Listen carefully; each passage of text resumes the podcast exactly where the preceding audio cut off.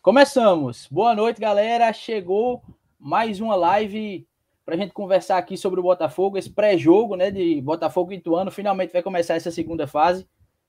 Hoje, mais que especial, né, essa live, porque finalmente tem aqui alguém que entende de futebol. Temos Tiago Loureiro conosco. Tiagão, começar lhe dando boa noite, cara. Obrigado demais por vir aqui conversar com a gente, com a torcida do Botafogo. É uma honra, viu, ter você aqui. Bem-vindo. Valeu, João. Obrigado, meu irmão. Valeu, Léo, Fábio. Um abraço a galera que está com a gente aqui na live. É uma satisfação, meu irmão. E eu estou aqui para aprender com vocês. Vamos nessa. Antes de passar a palavra para os meus colegas, deixa eu lembrar vocês, pessoal, que já estão aí interagindo no chat, que já estão aqui acompanhando a gente. É, estamos começando agora, a gente vai conversar bastante ainda, então dá tempo de mandar o link para o pessoal, de avisar a galera. E vocês também, né? Se inscrevam, se tem alguém aí que ainda não é inscrito. A gente está pertinho de bater os 200 inscritos. É, vamos nessa, vamos juntos.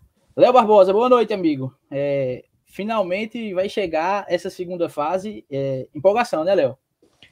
Com certeza, João. Boa noite para você, para o Tiago, inclusive. Seja bem-vindo, né? Muito bom ter a tua participação aqui. Um cara que entende mais aí do Botafogo, né? A torcida também tem um, um certo carinho aí por, pelo teu trabalho, né?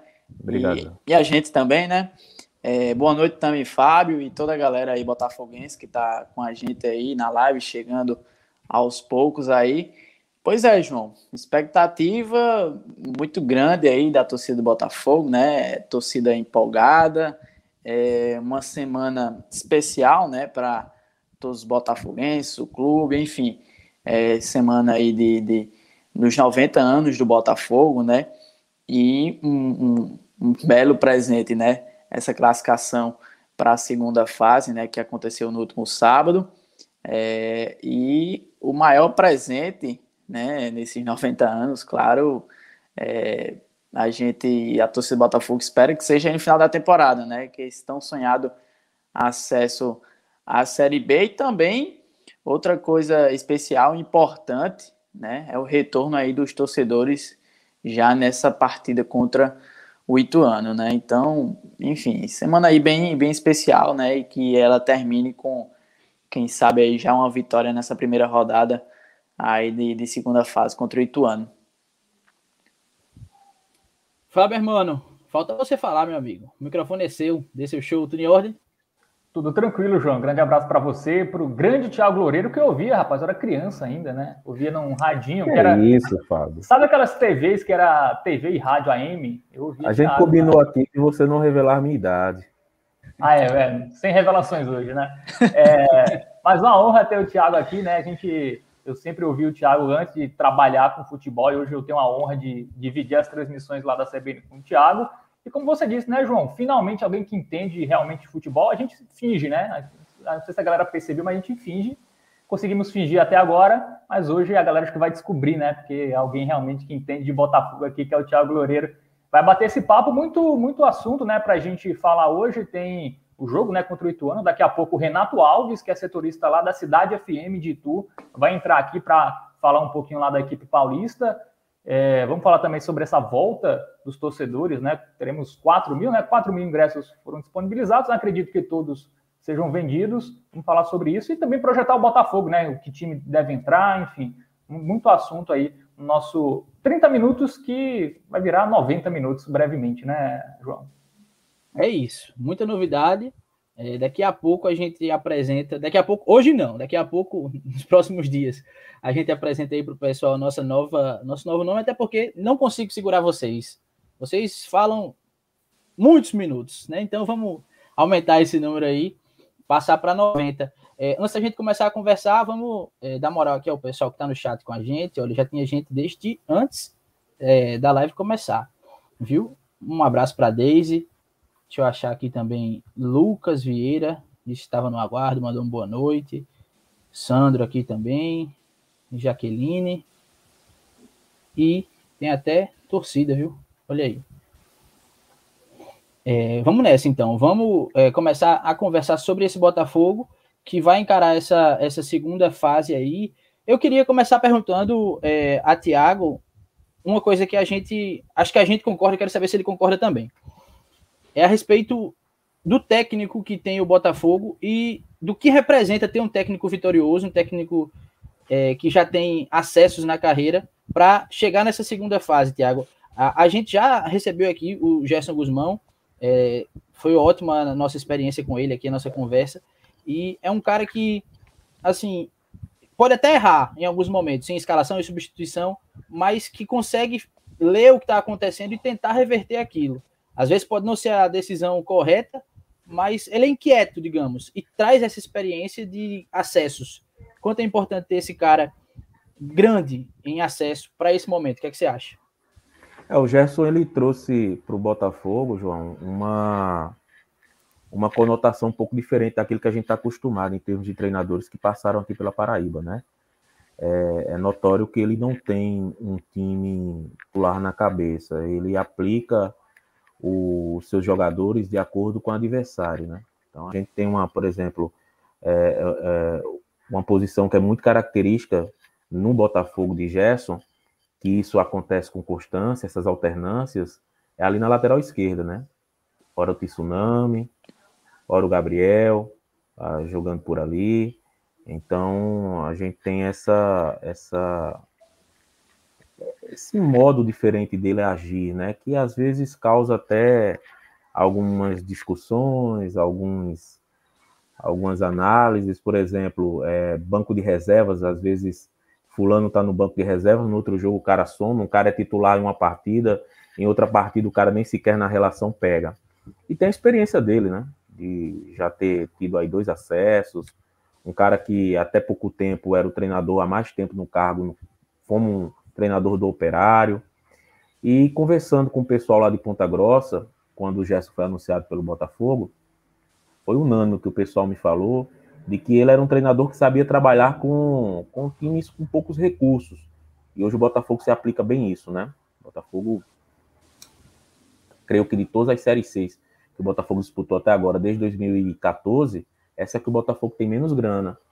E ele está conseguindo tirar leite de pedra. Então, como você falou, é, aos trancos e barrancos, com observações ou críticas, seja do torcedor da imprensa, porque isso é super normal. Cada cabeça é um mundo, o treinador tem a dela, tem a dele, melhor dizendo. Mas o Gerson tem acertado mais do que errado. Tanto é que conseguiu levar o Botafogo à segunda fase. É isso, segunda fase que começa no próximo sábado, Botafogo e Ituano no Almeidão, com torcida, né? É, vai ter torcida no jogo, depois de muito moído, é, vai ter torcida. E, Léo, é importante ter torcida, né? É, eu, tava, eu me dei conta hoje de que eu nunca trabalhei no Almeidão com torcida. Eu tenho uma formação recente, né? Há pouco tempo que eu comecei a trabalhar realmente é, no campo. E isso aconteceu já na pandemia. Então, as arquibancadas vazias, voltar a ver o Almeidão com o torcedor é, vai ser diferente. Acredito que principalmente para quem está dentro de campo, né? Com certeza, né, João? Esses jogadores aí que ainda não teve a experiência, né? Alguns, né? Outros que já passaram por aqui, já teve a oportunidade de, de ter a torcida Botafogo nas arquibancadas, mas a maioria aí não, não teve, né? Essa oportunidade de jogar aqui no Almeidão com a presença da torcida, né? Enfim, a gente está vivendo aí é, um ano e meio aí mais ou menos de pandemia e não a gente infelizmente não, não pôde ter essa presença de torcedor, mas depois de muito moído, né, como você já falou, enfim, a prefeitura já tinha liberado em decreto, o governo não tinha, e por, por pelo Almeidão ser administrado pelo governo do estado, não tinha essa liberação, depois o governo acabou liberando, e aí é, Ontem o Botafogo já iniciou as vendas, aí o Ministério Público convocou uma reunião, hoje teve inspeção no Estádio Almeidão. Enfim, a princípio, até o momento, né, pouco mais aí de 4 mil é, ingressos estão disponíveis aí para a torcida do Botafogo. É, no primeiro momento só tinha liberado o setor das cadeiras e arquibancada sombra, agora já, agora já liberou todo, todos os setores, né? Enfim, com preços até mais acessíveis ao, ao torcedor do Botafogo, mas com algumas é, é, regras ali, né? Enfim, tem que ter primeira dose e um, um, um teste com um resultado negativo, ou com as duas doses, uso de máscara, claro, obrigatório. E em relação à, à testagem, hoje à tarde teve testagem na Maravilha do Contorno, né? O Botafogo, em parceria com a Prefeitura de João Pessoa, é, conseguiu disponibilizar alguns testes, né? Para o torcedor do Botafogo. E eu falei agora no final da tarde com o presidente do Botafogo, né, doutor Alexandre Cavalcante, confirmou essa informação e também disse que amanhã, às 9 horas da manhã, também vai estar sendo feito é, essa testagem lá no estacionamento do Almeidão, né? Testes gratuitos aí, então, para a torcida do Botafogo, que precisa apresentar esse resultado negativo, 72 horas antes da partida, então, amanhã aí a torcida do Botafogo que precisar fazer esse teste aí lá no, no estacionamento do estádio às 9 horas da manhã. Só complementando essa informação, Léo, o torcedor tem que levar o ingresso, né? E também Isso. a carteirinha com pelo menos uma dose, né? É, a primeira esses dose. Dois, né? é, com a primeira dose. Então tem que ter esses é. dois requisitos para conseguir fazer o teste amanhã lá no, no Almeidão. Uma coisa que eu não entendi muito bem é que quem tomou as duas doses não vai precisar fazer o teste ou, ou apenas quem tomou a primeira dose? É isso que eu fiquei desde o início meio em dúvida é, com essa Não, quem, questão. Quem tomou a segunda dose há mais de 14 dias é, está imunizado, assim. A lógica é essa. Aí não precisa fazer o teste, é só para quem tomou uma dose ou quem tomou a segunda dose há menos de 14 dias. Entendi. Então, a galera aí que tomou só a primeira dose, né, e precisar aí realizar o teste, então amanhã é, às 9 horas da manhã vai estar rolando essa testagem aí lá no, no estacionamento do Almeidão, né? É, informação aí confirmada pelo presidente Alexandre Cavalcante, né? Então, importante demais ter a torcida aí é, nessa segunda fase, né? O Botafogo que tem um histórico aí é, de ser muito forte jogando em casa no estádio Almeidão, ainda mais com esse 12 segundo jogador que é a torcida do Botafogo, então, importante demais logo nessa nessa primeira rodada aí contra o Ituano, né, um adversário forte aí, né, que já já a gente vai falar mais sobre é, o, esse adversário do Botafogo, então é importante demais ter a torcida aí é, nas arquibancadas. E Fábio, sobre eu quero também que você é... fale sobre isso, viu? Vai. Não, pode perguntar, pergunta aí, João. Não, eu quero que você fale sobre isso e eu quero que você desenrole aí. Não me espere puxar nada, não, que eu tô aqui de olho nos, nos comentários. Você e Thiago já tem esse entrosamento, então bota ele na conversa. Eu quero só reforçar aqui é um elogio que chegou de Daniel. Tiago só fala a verdade, doa a quem doer. É isso, Daniel. É direto ao ponto. Quem arrodeia aqui são os outros três. Tiago não. Tiago vai direto ao ponto. E olha, falando direto ao ponto, teve um puxão de orelha aqui também, viu? Esse aqui eu não vou ler, não. Vou deixar vocês darem uma lidinha aí. Ai, meu Deus. Tem que dar uma moral, hein? É, vamos, tá vamos dar uma moral para nossa audiência. É, Fábio, fala sobre a torcida. Essa questão da testagem, cara, eu fico. É, essa questão de ter tomado duas doses há tanto tempo, é, tem que fazer o teste porque você pode estar, tá, enfim, protegido se pegar, mas ainda pode é, passar, você, né? Você não deixa de, de infectar, né, bicho? De transmitir a que, doença, né? Enfim, eu fico muito preocupado com eu, eu, sei, e eu até lembro de você falando isso, Fábio, que como tudo está voltando, não voltar o futebol só prejudica o futebol. Mas eu fico muito preocupado com como isso vai acontecer. João, Dificilmente... João bem, bem rapidinho, te interrompendo aí. aí. Tem um comentário aí do Miguel. Esses testes que serão realizados no Almeidão amanhã vai ser de, vão ser de graça? Vocês sabem como vai ser? Isso, vão ser de graça. Né? Falei com o presidente, ele disse, não, vai, vão ser disponibilizados, testes gratuitos. O Fábio aí falou que tem que levar um ingresso, não é isso, Fábio? Para é, realizar o teste. E se eu não me engano, essa questão de ingressos, a venda é até amanhã, né? Porque não vai ter venda lá no Estádio Almeidão, já para evitar aglomerações, enfim, na, nas bilheterias. Então, acredito que, que essa venda é, de ingressos e também a retirada dos ingressos dos sócios é, acontece até amanhã, na Maravilha do Contorno e na, na loja do Botafogo, lá na, na Orla de Tambaú. É, sobre essa questão do, do protocolo, né? Acho um, ok, né? A gente até fala, o futebol foi o último a voltar e está voltando com bastante restrições, né? Difícil, nenhum outro setor volta com tantas restrições como o futebol. Eu acho que o futebol tá, tá certo, tem que ter teste, tem que ter tudo isso. É, a minha dúvida é: isso vai ser é, na prática ali, vai, vai ter essa fiscalização? Não sei. Tenho muitas dúvidas, né? Espero que tenha. Mas Será que o cara chegar ali sem tomar uma vacina, sem um cartão de vacina ali, vai dar o um migué, vai conseguir entrar? Como vai ser isso? É, eu não sei, o cara que for lá sem o teste, é, é, um negócio bem complicado. Sem falar da questão da máscara no estádio. Como você vai monitorar 4 mil pessoas? Hoje, é assim. um, um, comandante da PM disse que quem não tivesse usando seria convidado a se retirar. Com todo respeito, com todo respeito essa fala dele, eu é não consigo acreditar. Exatamente, eu não consigo acreditar. É, eu quero é, ver o Thiago eu... sobre isso, né, Thiago? Fala aí. Pois é, eu acho que a Paraíba, a torcida do Botafogo especificamente, tem um grande momento de poder mostrar que pode ser diferente à sua frente. Nós já temos aí todos os, os piores, as piores recomendações possíveis lá do futebol de Minas, do futebol do Rio de Janeiro, que já liberaram torcedores e a gente viu o que é que aconteceu. Eu acho que a torcida do Botafogo pode mostrar diferente. E aí eu acho que vai muito mais além do que as autoridades podem fazer. Então, o torcedor ele tem que se conscientizar. É, é sabido que existe uma dificuldade fora do real, muitas vezes, que acaba desfavorecendo o Botafogo. Em certas situações, são colocadas dificuldades a mais quando a coisa é para o Botafogo.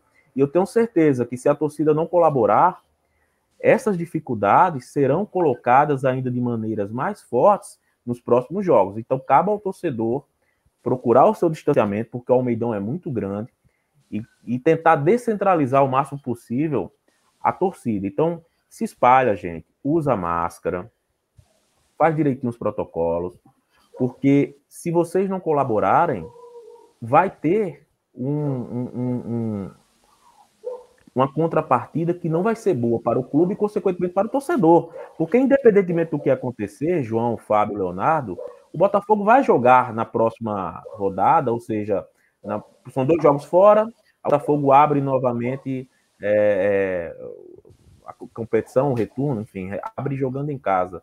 O Botafogo vai jogar normalmente, e quem vai ser prejudicado é o seu torcedor, que vai ficar ali do lado de fora e não vai poder assistir.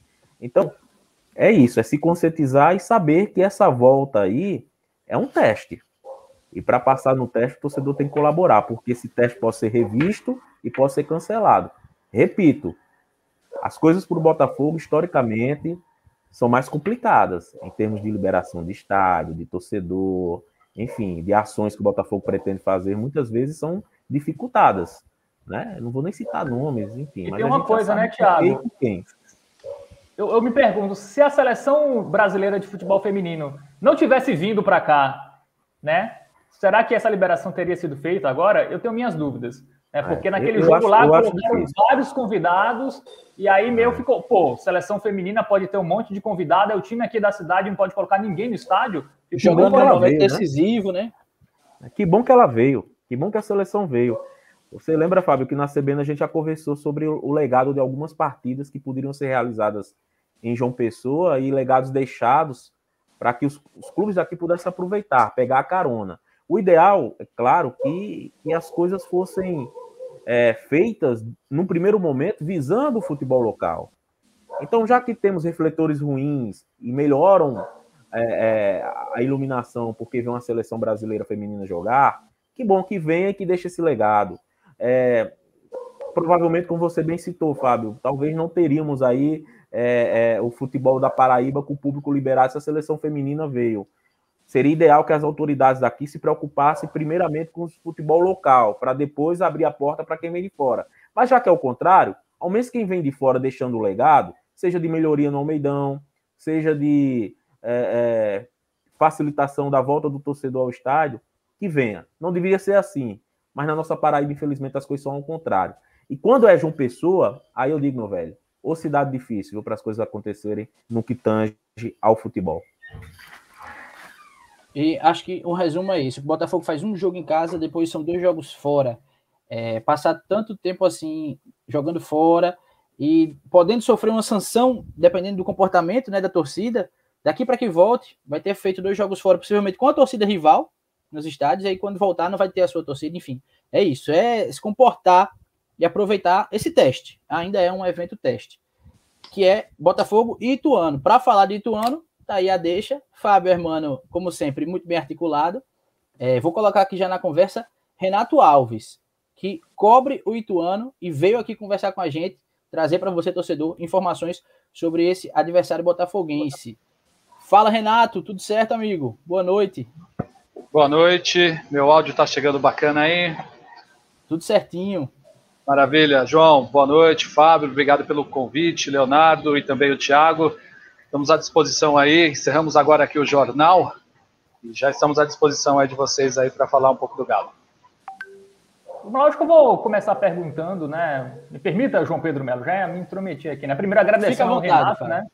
É, trazendo esse lado aí do, do adversário do Botafogo.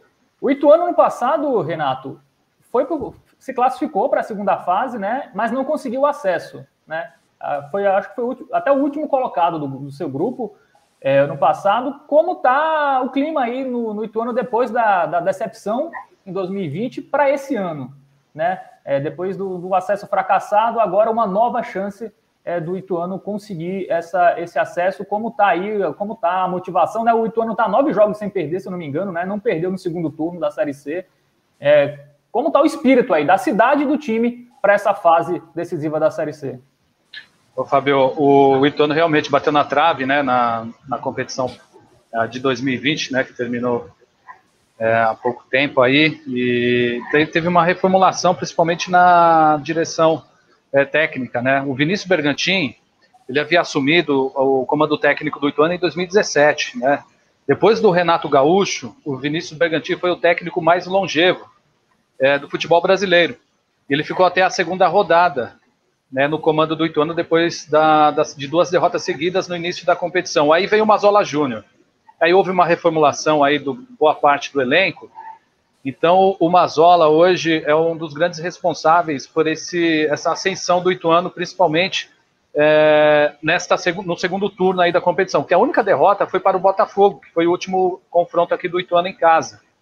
Então o Ituano assim, a cidade está empolgada, a direção, principalmente que é a gestão aqui em Itu, é, o futebol é gerido pelo Paulo Silvestre e antes tinha também o Juninho Paulista, que teve que sair porque está na seleção brasileira. Então o Paulo continua na gestão do clube.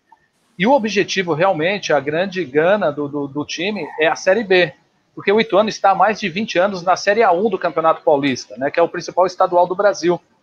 Tirando os grandes, todos caem e voltam, caem e voltam, o Ituano sempre se manteve ali, tirando os grandes. Então, eles querem um calendário cheio com uma grande competição que é a Série B. Inclusive foi Pô. campeão recentemente, há poucas temporadas, do Campeonato Paulista, né? Conseguiu é, esse feito impressionante para um campeonato tão, tão acirrado. Deixa eu trazer uma Foi. pergunta aqui, Renato. É, já para que você comente, uma pergunta que chegou aqui do, do Soares. Olha, o Ituano parece ser forte nas bolas paradas. É, confere isso realmente, Renato. O Ituano tem esse poder nas bolas paradas. Conta pra gente qual é o principal trunfo aí do Ituano. Melhorou muito, sim. Viu, João? Né, a pergunta que chega, principalmente com o Gerson Magrão. Né, o Gerson Magrão, que é o homem ali das bola parada. Tinha o Eduardo Ramos, que acabou rescindindo o contrato com o clube. Experiente também, né? 35 anos. Aquele Veio, que jogou fez... muito tempo no Remo também, Renato? O Renato Isso. O Eduardo Ramos? Isso, ele mesmo. Veio a própria é, indicação do, do Mazola Júnior, mas o Eduardo não encaixou. Era ele o homem da bola parada e passou para o Gerson Magrão, que é experiente também, né? Já rodou grandes clubes.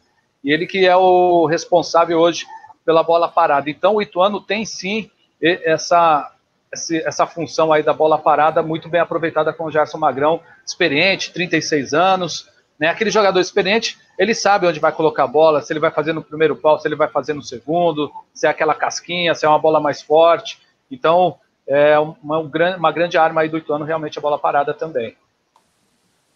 É, já, é, boa noite, Renato, né? Seja bem-vindo aí. Obrigado aí por, por, aceitar o nosso convite aqui participar da nossa live. É, você falou aí de um dos pontos fortes é a bola parada, né? Do, do Ituano. Mas tem algum outro ponto forte? O que que é, o Botafogo aí vai é, ter de dificuldade aí é, do adversário, que é o Ituano? Tem algum outro jogador ali é, que também é, você falou do Gerson Magrão nessa questão de, de bolas paradas, mas tem algum jogador ali é, na defesa, no ataque que é o principal ali jogador do Ituano? Quais são esses pontos fortes aí do, do Ituano, é a defesa, é o ataque, é o meio campo, enfim, é, traz essa, essas, essas informações aí. Legal, Leonardo, boa noite para você. É, é, o ataque, né, o Thiago Marques, né, o Ituano tem o segundo melhor ataque, né, da, do grupo B ali, acho que até da, do geral, acho que o Paysandu é o primeiro com acho que 23 gols e o Ituano vem, vem, vem em segundo com 22. E o Thiago Marques, o Thiago Marques é outro jogador bem experiente. São, ele tem 33 anos, já passou por grandes equipes também. O Mazola tem esse perfil por conhecer muito a Série B e a Série C, né, já trabalhou no Remo e outras, e outras equipes. Ele busca esse perfil. O perfil do Ituano com o técnico Vinícius Bergantin era de jogadores mais jovens. E o, o Mazola, por conhecer a competição, já procurou por indicação dele, trazer jogadores mais maduros. E o Thiago Marques, que é o artilheiro do Ituano na competição com cinco gols, é um desses grandes responsáveis é, por essa. O Ituano teve uma sequência de vitórias, foram cinco, se não me engano, seguidas, e ficou de oito a nove partidas sem, sem derrotas. E o Thiago Marques chegou nesse momento decisivo. Então, desses cinco gols, né, um gol aqui e outro ali, em quatro, cinco partidas, ele marcou os gols e deixou o Ituano em numa posição confortável é, dentro do grupo. Então, assim, eu vejo um sistema defensivo sólido. Vocês vão conhecer o Bernardo, que subiu da base, um garoto promissor demais.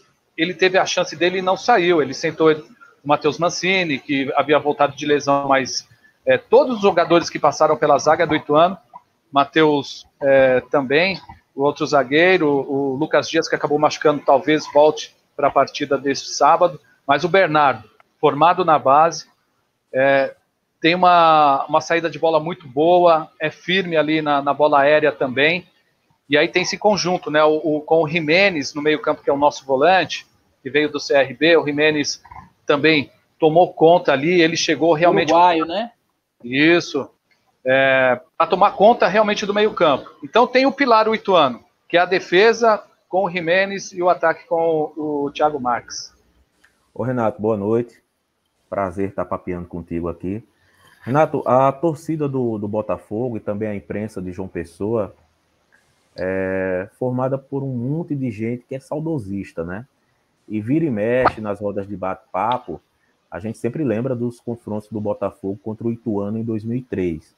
O Ituano ascendeu a Série B naquele ano com o Santo André. Botafogo ficou em terceiro colocado. É, eu gostaria de saber de você se por aí também existe é, essa lembrança por parte da torcida, da imprensa, se isso é mencionado. E outra coisa que eu queria saber também de você é como é que você acredita que o Ituano vai vir para João Pessoa? Vai vir com uma proposta mais reativa ou com uma, um futebol de mais propositura? Tiagão, boa noite para você.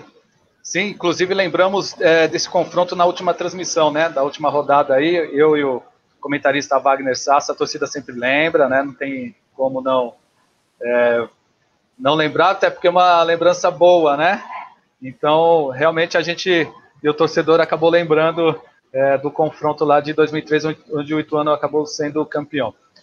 O Mazola, eu, o Mazola, ele não é de, de para cada partida ele arrumar uma situação para a equipe entrar em campo, né? Ele teve, dos últimos anos, a gente percebia que o Ituano tinha uma dificuldade de, de reposição de banco, né, no banco de reservas. E hoje a gente vê o Ituano com um banco muito bom, sendo que na última partida ele poupou 10 jogadores, né? Apenas o Léo Duarte, que acabou mantendo ali, sendo mantido na, na equipe titular. Então ele poupou os jogadores, até porque alguns estavam pendurados, né, com dois cartões, para entrar zerado. Então, assim, o sistema de jogo do Ituano é realmente é uma saída rápida nas duas beiradas, né? É uma saída rápida.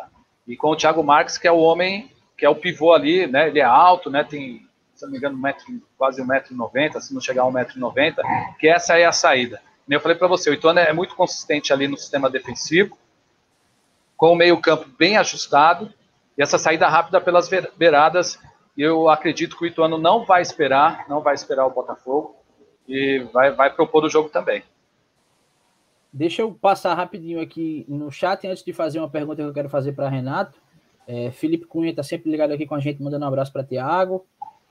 É, Rômulo também, que não perde uma live, é, reclamando aí do vacilo da imprensa catarinense que tirou né, o, o Botafogo em determinado momento ali do grupo e trocou o escudo também. Enfim, não é novidade isso acontecer. É, mandar um abraço também para dona Jaqueline, ligada aqui. É, um rapaz aí que tá cheio de torcida Beijão, hoje, né? é, oh, e Daniel mandou um, um, comentário interessante, porque realmente é, eu estava analisando nos últimos nove jogos em que o Ituano não perdeu, foram cinco empates, né? Então realmente é um time que empata bastante. É, mas o que eu queria te perguntar, Renato, também fica à vontade para falar sobre a questão dos empates, é como é que oito anos, como é que o pessoal daí é, tá vendo o Botafogo? O que é que chama mais atenção? O que é que desperta mais é, receio de como é que o Botafogo pode jogar ou de algum jogador específico? É, como é que o que é que se destaca do Botafogo para o pessoal daí? Bom, é, a questão assim, dos empates, né, se você pegar os empates do Ituano é tudo com gols, né? Acho que foi agora contra o Ipiranga 0 a 0 e por isso que eu falo, é, dependendo do empate, se for um empate 0 a 0 realmente você vem para um jogo é, conforme a partida, você vai segurar o resultado, né? Então, olhando aqui os resultados, só foi o Ipiranga em 0 a 0 São José 2 a 2 Paraná 1 a 1 né? Então, e contra o São José, um único 0 a 0 dentro dos jogos do Ituano. Então, com essa questão, é, já não dá para eu, eu não consigo concordar um pouco, por isso que eu acho que assim, o, o Mazola ele propõe, faz a equipe jogar, né? Até chegou uma mensagem do torcedor falando que o Mazola é retranqueiro. É, eu não vi isso por enquanto aqui, é, ele comandando o Ituano. Ô, ô João, a gente está com pouca informação ainda, né, a respeito do, do Botafogo. A gente teve essa lembrança, né? É claro que a gente acabou acompanhando ali é, a, a, parte de cima. A gente não sabia ainda quem que ia, quem que não vinha, de, até porque estava muito indeciso, né, até colocar as três últimas rodadas aí.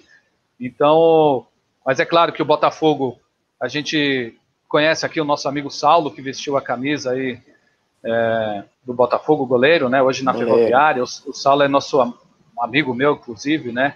É, mora aqui perto, aqui na cidade de Salto, né? A gente, claro que o Saulo passou alguma coisa na época, que a torcida é forte, é isso que, que o Ituano vai encontrar uma dificuldade, é, ainda mais com essa falta do torcedor. E agora liberando, eu acho que foram 4 mil ingressos, né? Se eu não me engano, que foram liberados aí para os torcedores é, do Botafogo, né? Então, é, eu acho que é isso, a dificuldade que o Ituano pode encontrar na, na, comodidade que aconteceu.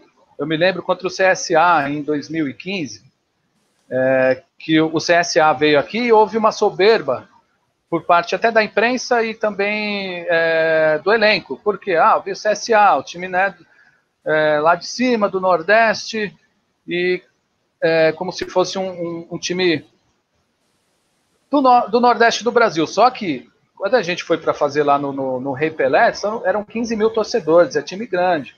O Ituano não pode entrar com esse pensamento, por isso que eu acho que o Mazola, nesse lado, ele tem uma experiência muito grande e vai saber passar isso para os jogadores. Ô, ô, João, é, só pegando esse gancho aí de Renato, o futebol do Nordeste é muito caracterizado por isso, Renato, estádios lotados, cheios, é, tanto nas capitais como no interior, né? É, inclusive naquele jogo que foi 4 a 4 aqui em João Pessoa, em 2003, o Botafogo, mesmo com chances, é, digamos que remotas de classificação, porque não dependia só dele, tinha que ganhar do Ituano e torcer ainda por uma combinação de resultado entre Santo André e Campinense. Mas o, o, o estádio estava lotado, tinha 20 mil pessoas naquele dia. Então, acho que, que é isso. é, é é, a volta do torcedor acaba sendo bom para todos, né? Sem dúvida alguma. Mas talvez se tivéssemos numa situação normal, teríamos sim um Almeidão é, com mais de 20 mil pessoas e seria uma pressão muito maior para o Ituano nesse, nesse jogo de estreia aqui. Tem jogador. Você... Vai Por lá. favor, Renato. É, que tem jogador que gosta de jogar com torcida, né? Até adversária. O cara se, ele, se é, sente mais desafiado muito, né? é, e consegue tem um motivo a mais ainda, né? Tem jogador que treme, a gente sabe. Fábio, eu tô achando você muito calado, amigo. Que é isso? Não, porque hoje tem muita gente, né, João? Aí tem que deixar um pouquinho a galera não, participar não, também. Não se acanhe, não, não se acanhe, não. Mande não, vou aí. perguntar agora ao, ao, Renato, porque tem dois ex-jogadores do Botafogo que estão no Ituano. Um é o goleiro Edson, né? Que jogou no Botafogo aí muitos anos, né? E também o Mário. Sabe o Mário, né, João? Sei. O lateral esquerdo, o lateral esquerdo. Mário Sérgio. Mário Sérgio, exatamente. É aquele. É aquele, é aquele mesmo. Não, é aquele, não aquele, né? É só, é só dar uma brechinha pra Fábio, tá vendo? Era melhor ter ficado calado mesmo, mas vai lá, É. Fábio. E eu quero saber como esses dois jogadores estão no Ituano, né? Tanto o Edson, o Edson é titular, né? Pelo que eu vi. O Mário foi titular em alguns jogos, outro reserva. Como tá esses dois jogadores aí? E só um detalhe, né? O último jogo com torcida aqui no Almeidão foi ano passado, pela Copa do Nordeste, Botafogo 2, Imperatriz 1, um gol do Mário Sérgio, pelo Botafogo, né? Tem uma curiosidade. Aí, quando volta a torcida, ele reencontra o Botafogo agora no adversário, no Ituano. Queria que o Renato falasse um pouquinho tanto do Edson e também do, do Mário Sérgio. O Edson, baita goleiro. O Edson, é, ele chegou ao Ituano né, com o Pegorari, que é o titular absoluto da meta é, do Ituano, mas o Edson, quando precisou, né, e na época ainda, quando ele chegou, ainda fiz, né, a gente fez a apresentação dele aqui, não estava na pandemia, a gente pod- podia acompanhar os treinos, né, a gente está proibido ainda.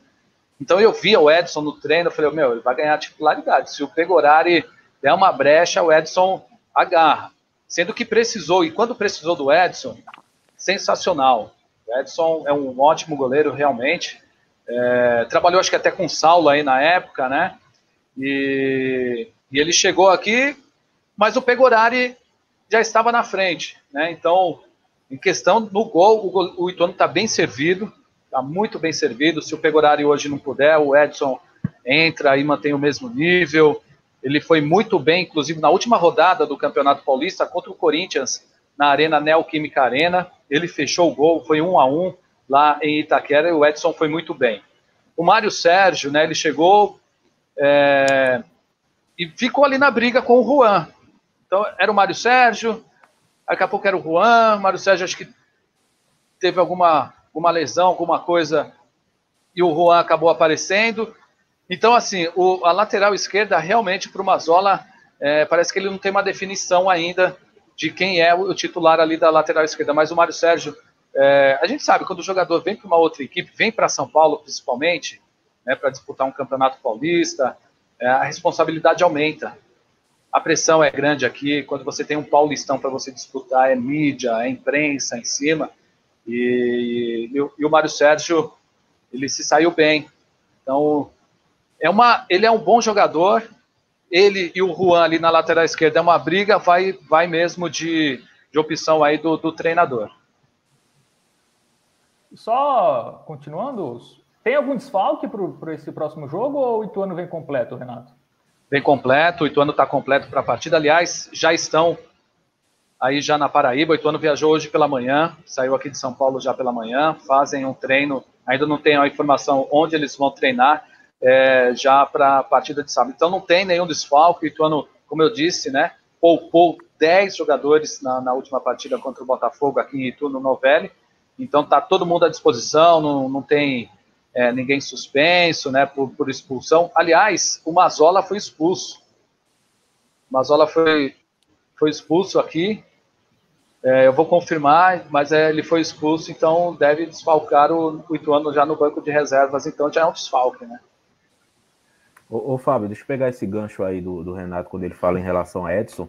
Eu fico feliz em saber que o Edson está muito bem aí no Ituano, porque o Edson é um jogador que começou aqui nas categorias de base do Botafogo e teve um momento muito difícil da carreira dele, porque ele em um jogo do Botafogo ele acabou tendo uma lesão gravíssima é, no testículo, ficou um tempão afastado e nunca conseguiu se fixar como titular aqui. Sempre tinha alguém é, no encalço dele, e sendo titular, e o Edson, quando entrava, era sempre muito cobrado, porque a torcida do Botafogo é muito exigente, às vezes eu acho que até demais. Eu fico feliz dele estar bem aí no, no, no Ituano. Espero que ele não esteja bem no sábado. Mas do sábado em diante, tudo bem, ele pode fechar o gol. mas é, é, bacana saber que ele está bem por aí. É, ele jogou entendi, titular, mas o Pegorari vai pro gol. É, ah, ele jogou tá, o último Pegorari. jogo, né, contra o Botafogo, mas o Pegorari é o titular isso. absoluto, não é isso? E isso. o Mário tá brigando ali com o Juan para ver se, se é titular ou não. Essa questão Exatamente. da lateral esquerda é uma questão para os dois times, né? Porque aqui também não há essa definição, depende muito do jogo, essa variação entre, entre Gabriel e Tsunami. É, mas fiquem à vontade, se quiserem perguntar mais aí, a hora é essa. A torcida também mandar alguma dúvida sobre o Ituano, o Renato está aqui para responder. Fiquem à vontade, viu, galera? Só, só uma questão é, em relação à torcida, porque já agora no confronto de sábado vai ter a torcida do Botafogo aqui, né? Tá liberado. Como é que tá a questão de, de público aí nos estádios de, de, de São Paulo, especificamente aí é, em Itu, Renato? Porque vai ter o jogo da volta, né? Na última rodada, então como é que tá? É, já na próxima rodada pode ter aí já a presença de público aí nos estádios? Como é que tá essa situação aí de, de torcida? Léo Renato, quis o destino que Botafogo e Ituano se enfrentassem novamente na última rodada da Série C. É. Mas aí, Thiago, é. É, em 2003, o Ituano foi campeão é, aqui, né? Talvez, né, para o Botafogo, tomara que o Botafogo talvez conquiste um acesso lá, talvez. É, quem sabe, né? A hora do troco. É, dizem que o raio não cai duas vezes no mesmo lugar, mas eu vou contar uma história rápida aqui, né? Nós tivemos aqui o, a grande revelação, Juninho Paulista, né? Saindo aqui do Ituano e indo para o futebol inglês, né? Fez sucesso lá no Middlesbrough. E falaram que cai sim, porque o Martinelli saiu daqui e foi para o Arsenal, né? Então, é. o pessoal brincou com isso aqui também, falou, não, cai sim. E vamos, vamos aguardar, né, nessa brincadeira aí. O Leonardo, ó, aqui em São Paulo, é, o governo do estado determinou que a partir do dia 4, né, do dia 4 de outubro, 30% da capacidade é, dos eventos esportivos. E aí depois, no dia 15, 50%, e só em novembro, 100% das arquibancadas é, estarão liberadas. Então, o próximo confronto do Ituano né, contra o Criciúma será na segunda-feira, e 30% é, do Novelli, que é para 17 mil pessoas, então já, já dá boa parte aí da torcida, até porque a torcida aqui, aqui funciona assim, né? O, o torcedor do Ituano, a média de 1.500, é, 2 mil torcedores. É pouco o tamanho do estádio, né? Porque que mistura muitas torcidas, né? Dos grandes de São Paulo, por estar muito próximo à capital também. Então, há essa divisão. Aí, quando tem o um time grande que vem jogar aqui, o Corinthians, São Paulo, Palmeiras ou Santos, aí o torcedor que é vai jogar contra o Corinthians, o palmeirense vai torcer para o Ituano, né? Dá aquela força também, aí o estádio fica bonito. Então, daqui para lá, a gente já deve ter 100% da, cap da capacidade é, liberada, né? Então, é, a partir de novembro. Próximo sim. confronto aí do, do Botafogo contra o Ituano, né? Exatamente. Tá mutado, João. Eita, desculpa aí, galera. Pergunta de conexão aqui. Qual o principal jogador do Ituano, Renato? Você falou aí de Gerson na bola parada, de Thiago é, na referência. No né? ataque, né? Jimenez mas, na defesa, né? Inclusive, me corrigi aqui, porque eu falei uruguaio, mas Jimenez é paraguaio. Paraguaio. É, falei rápido, sou uruguaio, aí todo mundo achou que eu tinha É, eu entendi. Mas... eu errei. Esse é aquele que foi, foi do Náutico também? Exatamente, é operário enfrentou também, muito né? Botafogo, enfrentou muito Botafogo é, Copa do Nordeste, na, né? Na Série C também se enfrentaram. Sim. Exatamente. Olha, eu vou, eu vou colocar aí o, o, o Jimenez, ele realmente ele, ele tomou conta ali do meio campo do Ituano. Aí eu coloco ele aí como, né, desses outros que eu falei aí, mas o Jimenez realmente é um jogador que se entrega, né? Ele não tem, tem bola difícil para ele. Se a bola tá difícil, ele faz ficar fácil. Bola perdida não tem. Briga pelo time, dá carrinho, dá porrada, fala com a arbitragem. Então, ele, assim, ele realmente é aquele jogador que, que aparece, joga para o time. Né? Joga para o time. Quando o jogador joga para a equipe mesmo, né? tem jogador que joga para a torcida. O cara quer fazer uma graça, quer se aparecer, né? precisa de um gol para ir lá comemorar alguma coisa assim. Mas o Jimenez realmente ele joga, joga para o time, deixa o meio campo muito seguro. E a gente percebe quando ele não está atuando, né, o meio campo fica, fica meio que perdido, fica sem aquela referência que o Jimenez é, hoje coloca na, na equipe do Ituano. Pessoal, é, mais alguma questão com o Renato? Vou liberá-lo aqui, a não ser que alguém tenha alguma coisa ainda. Posso? Deixa eu fazer uma pergunta a Renato. E aí, Renato, vai de, vai de radialista para radialista. Vai vir alguma equipe para cá, para João Pessoa, ou vão naquele bom e velho tubão? Não, a gente não está não tá, né, trabalhando nos estádios, né? Até porque assim, a gente é, se tem que tem que ficar na cabine, né? Eu a gente é acostumado a ficar ali na beira do gramado, entrevistando os jogadores, então, é, não, a gente vai tá fazendo tudo no tubo, né? Como é falado aqui em São Paulo, está fazendo tudo do, dos estúdios aqui, então é, acho que nenhuma equipe é daqui de Tu, nós somos a única FM comercial, né? A gente tem, nós somos aqui da Rádio Cidade, e tem mais uma M e uma outra rádio comunitária que, que fazem as transmissões também. E aí, claro que toda a dificuldade do rádio, né, que vocês da comunicação sabem como é difícil é, você sair do seu estado. Mas eu, graças a Deus, nesses anos todos que eu cobro o Ituano, é, acho que 90% aí antes da pandemia, eu estive em todos os jogos do Ituano, dentro e fora de casa. É isso, João. Agradecer né, ao Renato Alves. Desejar, desejar sorte ao Ituano a partir da segunda rodada, né? Nessa primeira a gente, infelizmente, não vai poder desejar muita sorte ao Ituano.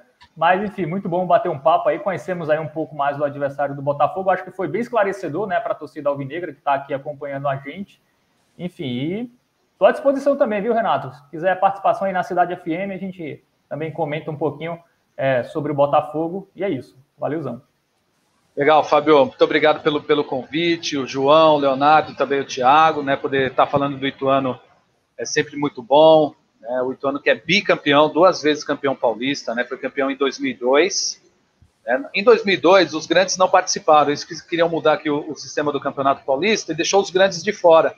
Aí o Ituano, naquele ano de 2002, é, foi campeão paulista da Série A1. Já em 2014, atropelou todo mundo. Veio o Santos na grande final, o Ituano venceu nos pênaltis, né, conquistando aí o bicampeonato. Então, isso é um grande feito para o clube, né, que, que vem é, se reestruturando. Pra vocês terem ideia, o Juninho Paulista, quando chegou aqui em 2009, o Ituano tinha apenas três atletas inscritos na equipe profissional. Estava tudo parado, a base.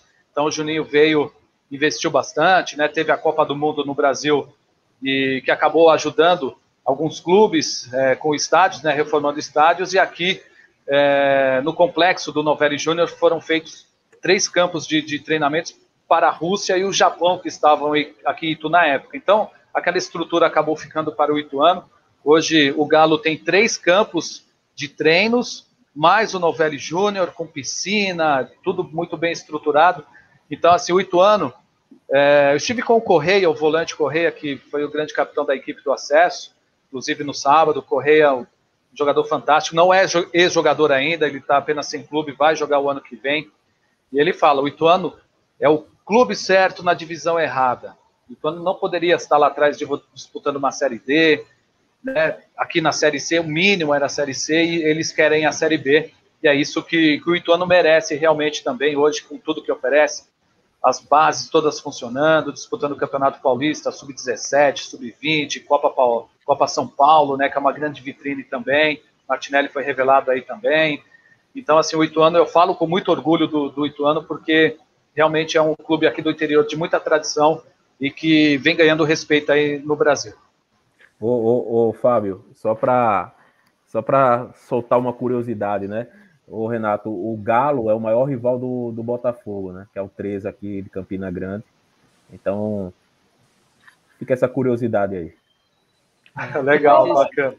Só mais uma questãozinha que eu lembrei agora, como está o Ituano financeiramente? Tá tudo ok? Salário em dia, enfim. Parece um time bem, bem estruturado, né? Tá tudo ok hoje com as finanças? Muito bem estruturado. O Ituano não deve.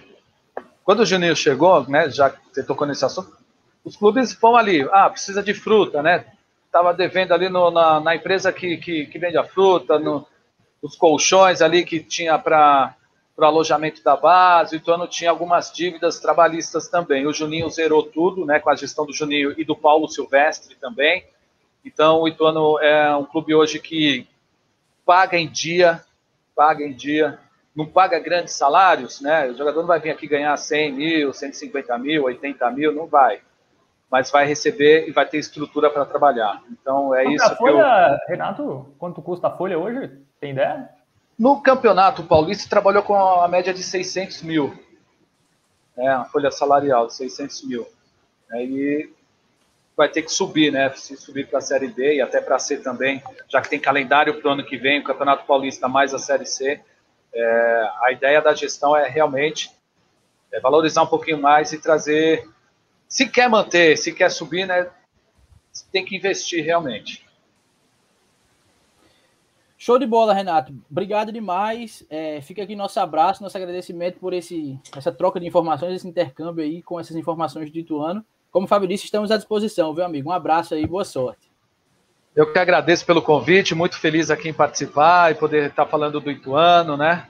E gostei demais, bate-papo muito bacana. Eu sendo entrevistado, é para nós que é do rádio, né? sempre fazemos as perguntas e a gente mas para poder falar do Ituano, eu sempre falo com muito prazer, né? então, é, e a gente fica sempre à disposição se precisar mais vezes. Né? No último jogo a gente vai fazer, com certeza, e se vierem para Itu, podem me procurar que serão bem recebidos. Valeu, abraço. Valeu, Renato. Grande abraço para vocês, tudo de bom aí, positividade, e eu vou arriscar o placar aqui para o jogo de sábado. Vocês vão ficar bravos comigo. 1 a 0 Ituano. Eita! Uh, tira ele da live, João. Tira ele da live. Depois dessa, depois dessa, tchau, tchau, tchau. Valeu, Renatão. Valeu. Valeu, irmão. Um abraço.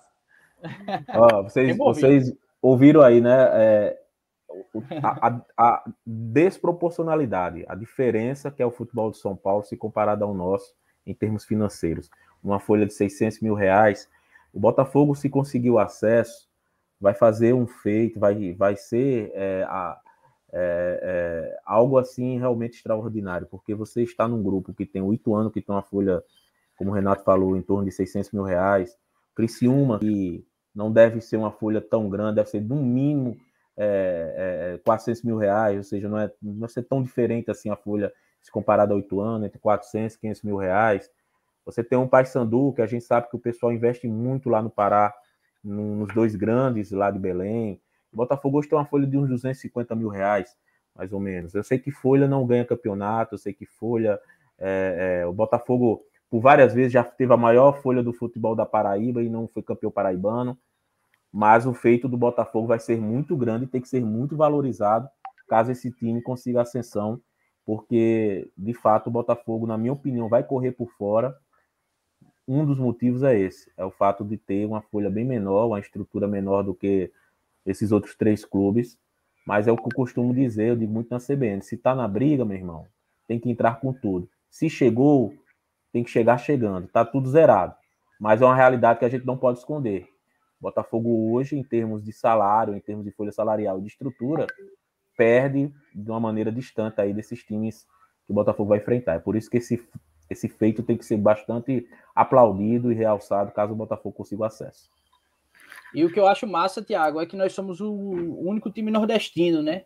Que está representando toda essa região, que a gente vê como foi aí no caso é, da imprensa lá, fazendo a matéria do Criciúma, como é desvalorizado, como é desrespeitado ainda, a verdade é essa, a gente não precisa ficar arrodeando para falar isso.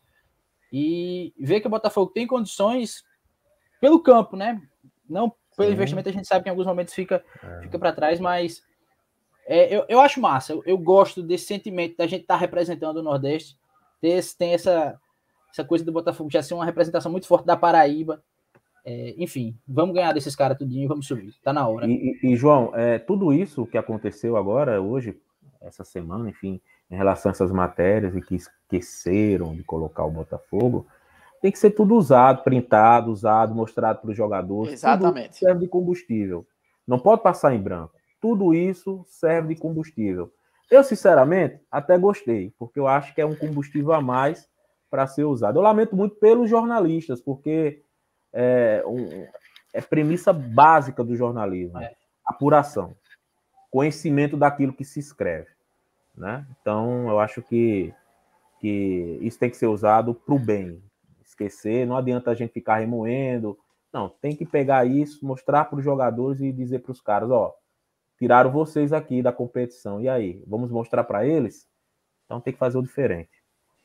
Concordo demais com o Thiago nessa questão. Infelizmente, é, enfim, a gente aqui, nordestinos no geral, infelizmente, quando parte ali para, enfim, região sul, a gente acaba às vezes sofrendo, enfim, a gente sabe, né? Preconceitos, enfim.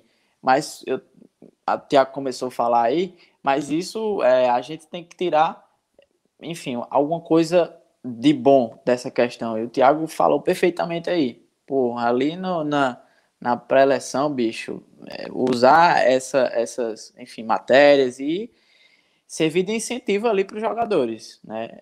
E buscar a resposta em campo, né? Tudo se resolve ali dentro da, das quatro linhas e, e, e, é isso aí.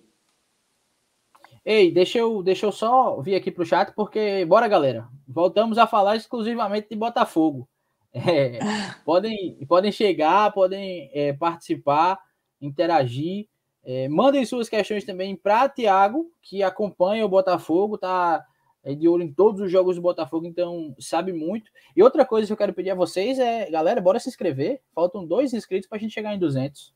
Vamos nessa? Mandar para a galera aí o link. É, a gente sabe que a live fica lá para que vocês assistam depois, então não deixa de mandar para o pessoal. Mas agora é hora de apertar o like e se inscrever. Eu estou muito youtuber, tô, mas é isso. A gente precisa ficar é, lembrando isso a vocês sempre, porque isso é muito importante para o projeto aqui então se inscreve, é, curte, manda para a galera, pode deixar comentário aí também, é, que a gente vai falar sobre o Botafogo. Hoje tem campinho, daqui a pouco o Thiago vai escalar o Botafogo com a gente. Vamos abrir aqui é, o campinho junto de vocês também no chat para a gente escalar esse Botafogo contra o Ituano. É, depois que Gerson ligou para Fábio para saber da última escalação, né? Agora a gente tem é, toda a moral para escalar. Diga aí, Fábio. Não, só pegando o gancho da questão da diferença financeira, né? O Thiago falou, realmente, a, a folha do Botafogo não chega nem a 300 mil. É tipo o dobro, né? É, comparando aí com a folha do Ituano. É uma diferença abissal. É, e como o Thiago disse, né? O Botafogo entrou até o sentimento nosso, boa parte da imprensa e da torcida. Não vamos cair. Se a gente não cair, a gente fica feliz. Depois daquele campeonato paraibano, era, era assim, o objetivo, né? mas o time deixou sonhar, né? Deixou chegar. Então agora todo mundo quer que o Botafogo suba e os jogadores vão ter ali que, que darem o máximo para o acesso. Né? Enfim, antes era uma, uma, expectativa, agora é outra expectativa. Apesar do Botafogo ser um time ali talvez de menor investimento, talvez mesmo, porque o Criciúma teve, teve uma injeção financeira pela Copa do Brasil, né? Eles chegaram bem longe, foram eliminados pelo Fluminense. O Paysandu é um time que tem muitos sócios, enfim, tem uma questão financeira também melhor do que a do Botafogo. E Ituano, como o Renato falou aí, tem cota de Paulistão, enfim, uma folha de 600 mil. Então, o Botafogo ali tá, é basicamente o, em termos financeiros, né, o time ali mais embaixo, né, é, comparado, comparado com essas outras equipes. Então, é, realmente isso pode fazer diferença, mas como o Thiago disse, o Botafogo teve folha, ano passado, por exemplo, a folha do Botafogo, eu acho que chegou em um determinado momento, e chegou a 500 mil por aí, né? A época de Léo Moura é. e tal. E Ô, aí, de...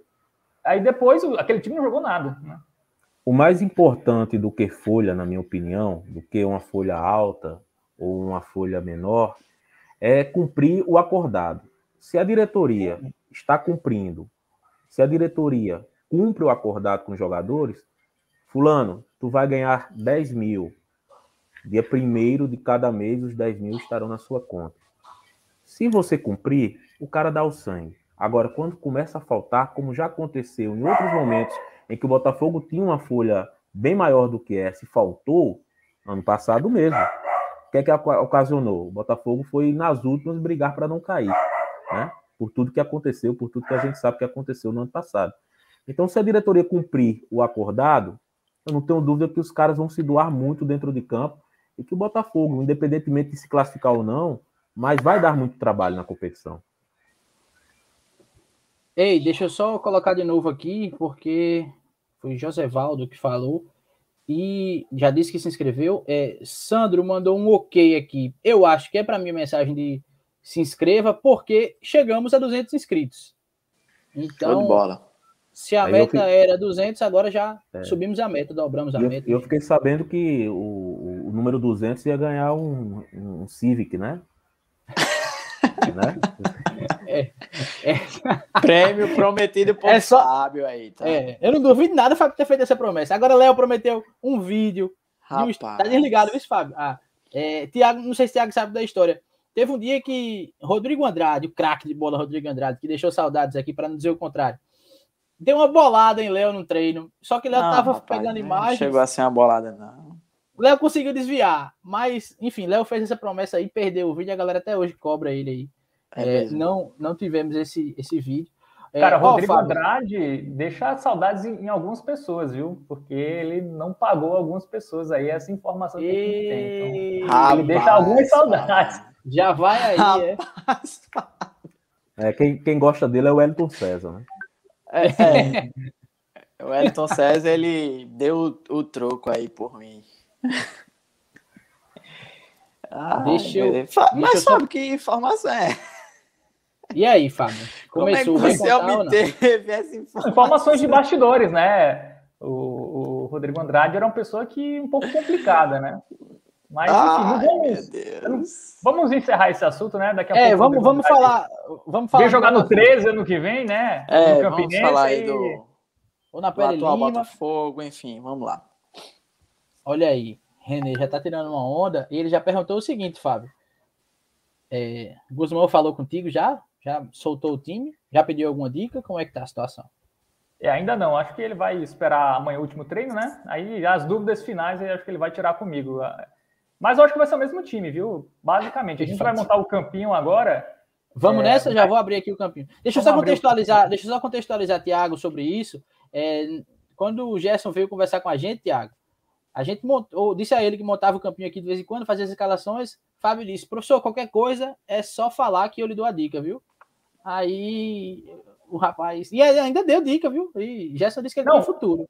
E assim, eu acertei as duas alterações, né, contra o Santa Cruz. Eu falei, coloque Cleiton no meio. Ele colocou Cleiton. Obviamente não foi porque eu disse. Obedeceu, né? obedeceu ah. você. Fábio. Pensei que ia mandar pode essa. Falar, pode falar. E, tsu, e Tsunami no lugar de Gabriel Araújo, né? Porque eu falei que o Gabriel Araújo não marcava muito bem.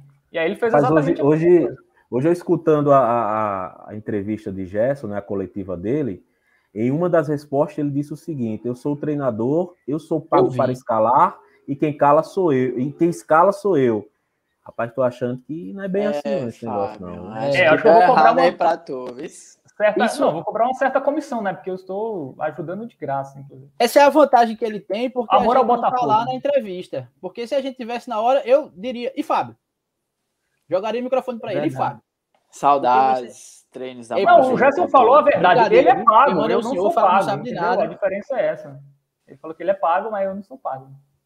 Ei, deixa eu, deixa eu compartilhar aqui com vocês o campinho já, que eu já estou começando aqui, deixa eu ver. Inclusive a galera já está perguntando aí, ó, Ederson ou Juba de 9? Nenhum dos dois. Aí. Rapaz, João. Se pudesse escolher, não era nenhum dos dois, né? Rapaz. Todos vendo aí o campinho? Todos vendo. Abriu, abriu. Ó, já vou começar com aquela dúvida aqui. Tsunami ou Gabriel? É, a defesa, todo mundo concorda, né? Felipe, Sávio, Daniel Felipe e William Machado. É, acho que o Fred, muito... o Fred voltou de lesão, né? Já está relacionado a alguns jogos, mas é isso, né? Thiago, concorda? Olha, é, eu acho que talvez essa seja a maior dúvida de, de Gerson, porque ele vai escalar de acordo com aquilo que ele viu do Ituano. Como o Ituano, como bem falou o Renato, é um time que joga muito pelos lados do campo, a tendência é que que o Tsunami seja o, o, lateral esquerdo por ser um jogador que defende melhor do que o Gabriel. É, eu também é, vou de, de, Tsunami. É, Gabriel só, Araújo. A gente tá falando de uma linha de quatro aí, mas tem um comentário aí do, do René. Ó, vocês acham improvável o retorno do 3-5-3? Eu acho porque não 3, dá. 5, 2. É, teria que tirar é. um. 3-5-2, né? É. 352. Ou 343, ele pode ter. Talvez Foi uma pegadinha de René. Foi uma pegadinha de René. Mas eu acho que o que René quer saber é se tem como jogar com a linha de três, a primeira linha, linha à frente do goleiro. O resto pode mudar, é... mas três zagueiros. Eu acho improvável para agora, mas eu quero ouvir vocês sobre isso. Acho é, é uma possibilidade bem real de, de acontecer, não talvez nesse jogo, mas em outras oportunidades. Jogo fora de casa, por exemplo. Só que eu acho que o maior problema do Botafogo não é a defesa, independentemente do 4-4-2 ou do 3-5-2. O problema do Botafogo é lá na frente, já que os caras é, perdem muitos gols. O Botafogo consegue a proeza de se defender bem e de criar muito nos jogos, mas perde muito, perde muitos gols. E o tempo vai passando e o jogo vai ficando mais pesado, vai ficando mais complicado. Então, na minha opinião, é, independentemente de três zagueiros ou um, um, quarteto ali defendendo, o Botafogo se defende bem. eu manteria o 4-4-2 para esse time, para esse jogo. Eu acho que o maior problema hoje do Botafogo é lá na frente. E como só tem dois atacantes, a gente vai chegar lá, lá na frente, mas eu vou me antecipar um pouquinho. Tem dois atacantes, eu colocaria Juba de centroavante, era Juba e o Elton. Acho que acho que Juba também é muito prejudicado pelo sistema de jogo. Ele é centroavante. Ele, ele embora ele, é, ele foi contratado com, com é, indícios de que jogaria pelo lado do campo, mas não, ele é centroavante. Ele é um cara que sabe fazer gol, mas para ele fazer gol ele tem que estar dentro da área. É, eu acho que isso acontece até com o Ederson, né? O Ederson também não fica muito dentro da área, ele volta muito ali para pegar a bola no meio e tal. A diferença do Ederson para o Juba é que o Ederson é, é, um jogador menorzinho, né? Mais baixinho, enfim, não tem. E Fábio, um, eles voltam muito quando só tem um meia. Esse é, é, só tem um meia. O Botafogo, quando só joga de um meia e joga com três atacantes, ou o Juba ou o Edson, tem voltado muito.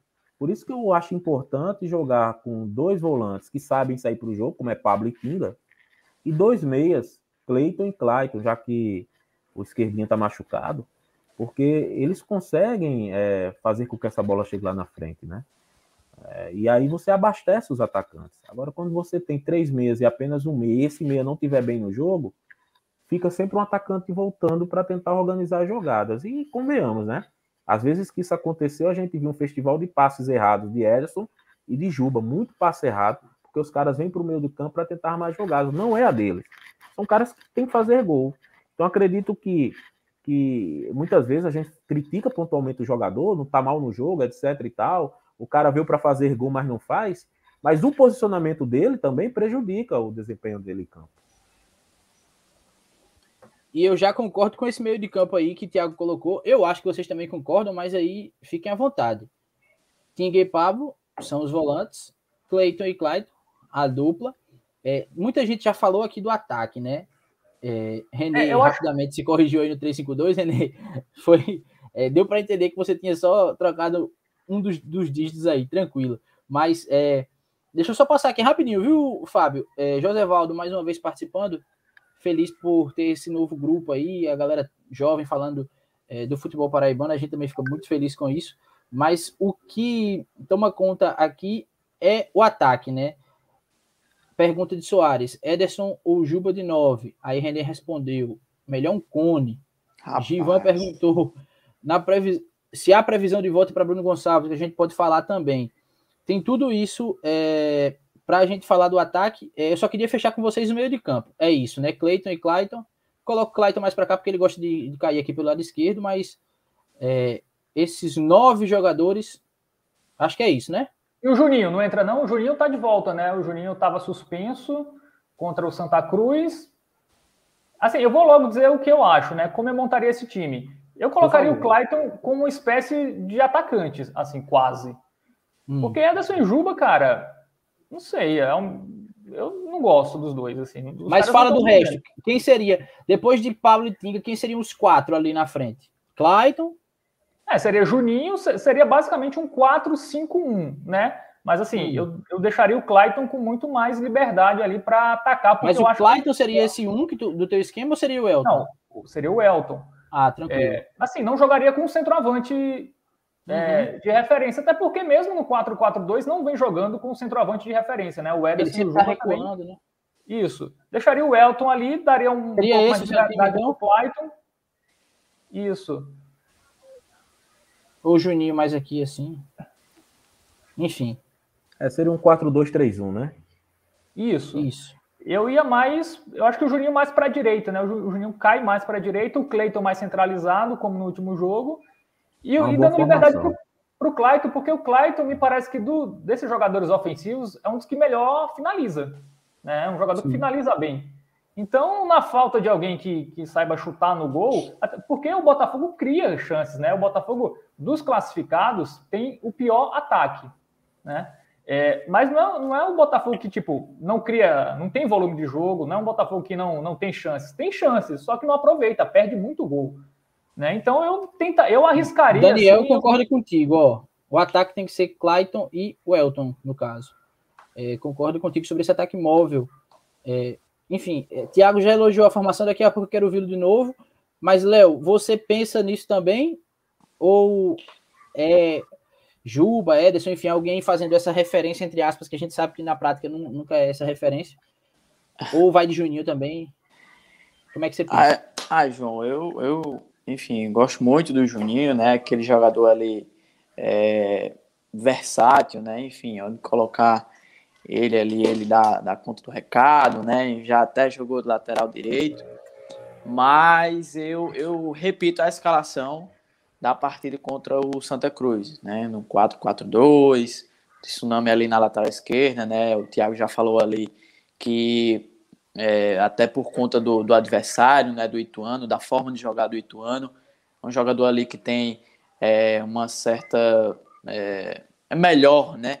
Essa questão de defesa, de marcação, de voltar ali para ajudar na recomposição do que o Gabriel Araújo, né? Que é um, um cara ali mais ofensivo e contra o Jacuipense, a gente comentou aqui em lives anteriores, contra o Jacuipense principalmente deixou um, um, um espaço ali muito grande, né, na lateral esquerda. Então, mantenho ali o Tsunami na lateral esquerda e mantenho o meio campo ali, né, com a dupla ali de, de volantes ali mais na, na, na, retenção ali com o Pablo, podendo sair um pouco mais, o Tinga também, que ultimamente vem até jogando bem, aquele cara que sabe marcar e também é, enfim, distribuir as bolas, sabe, sair jogando, enfim.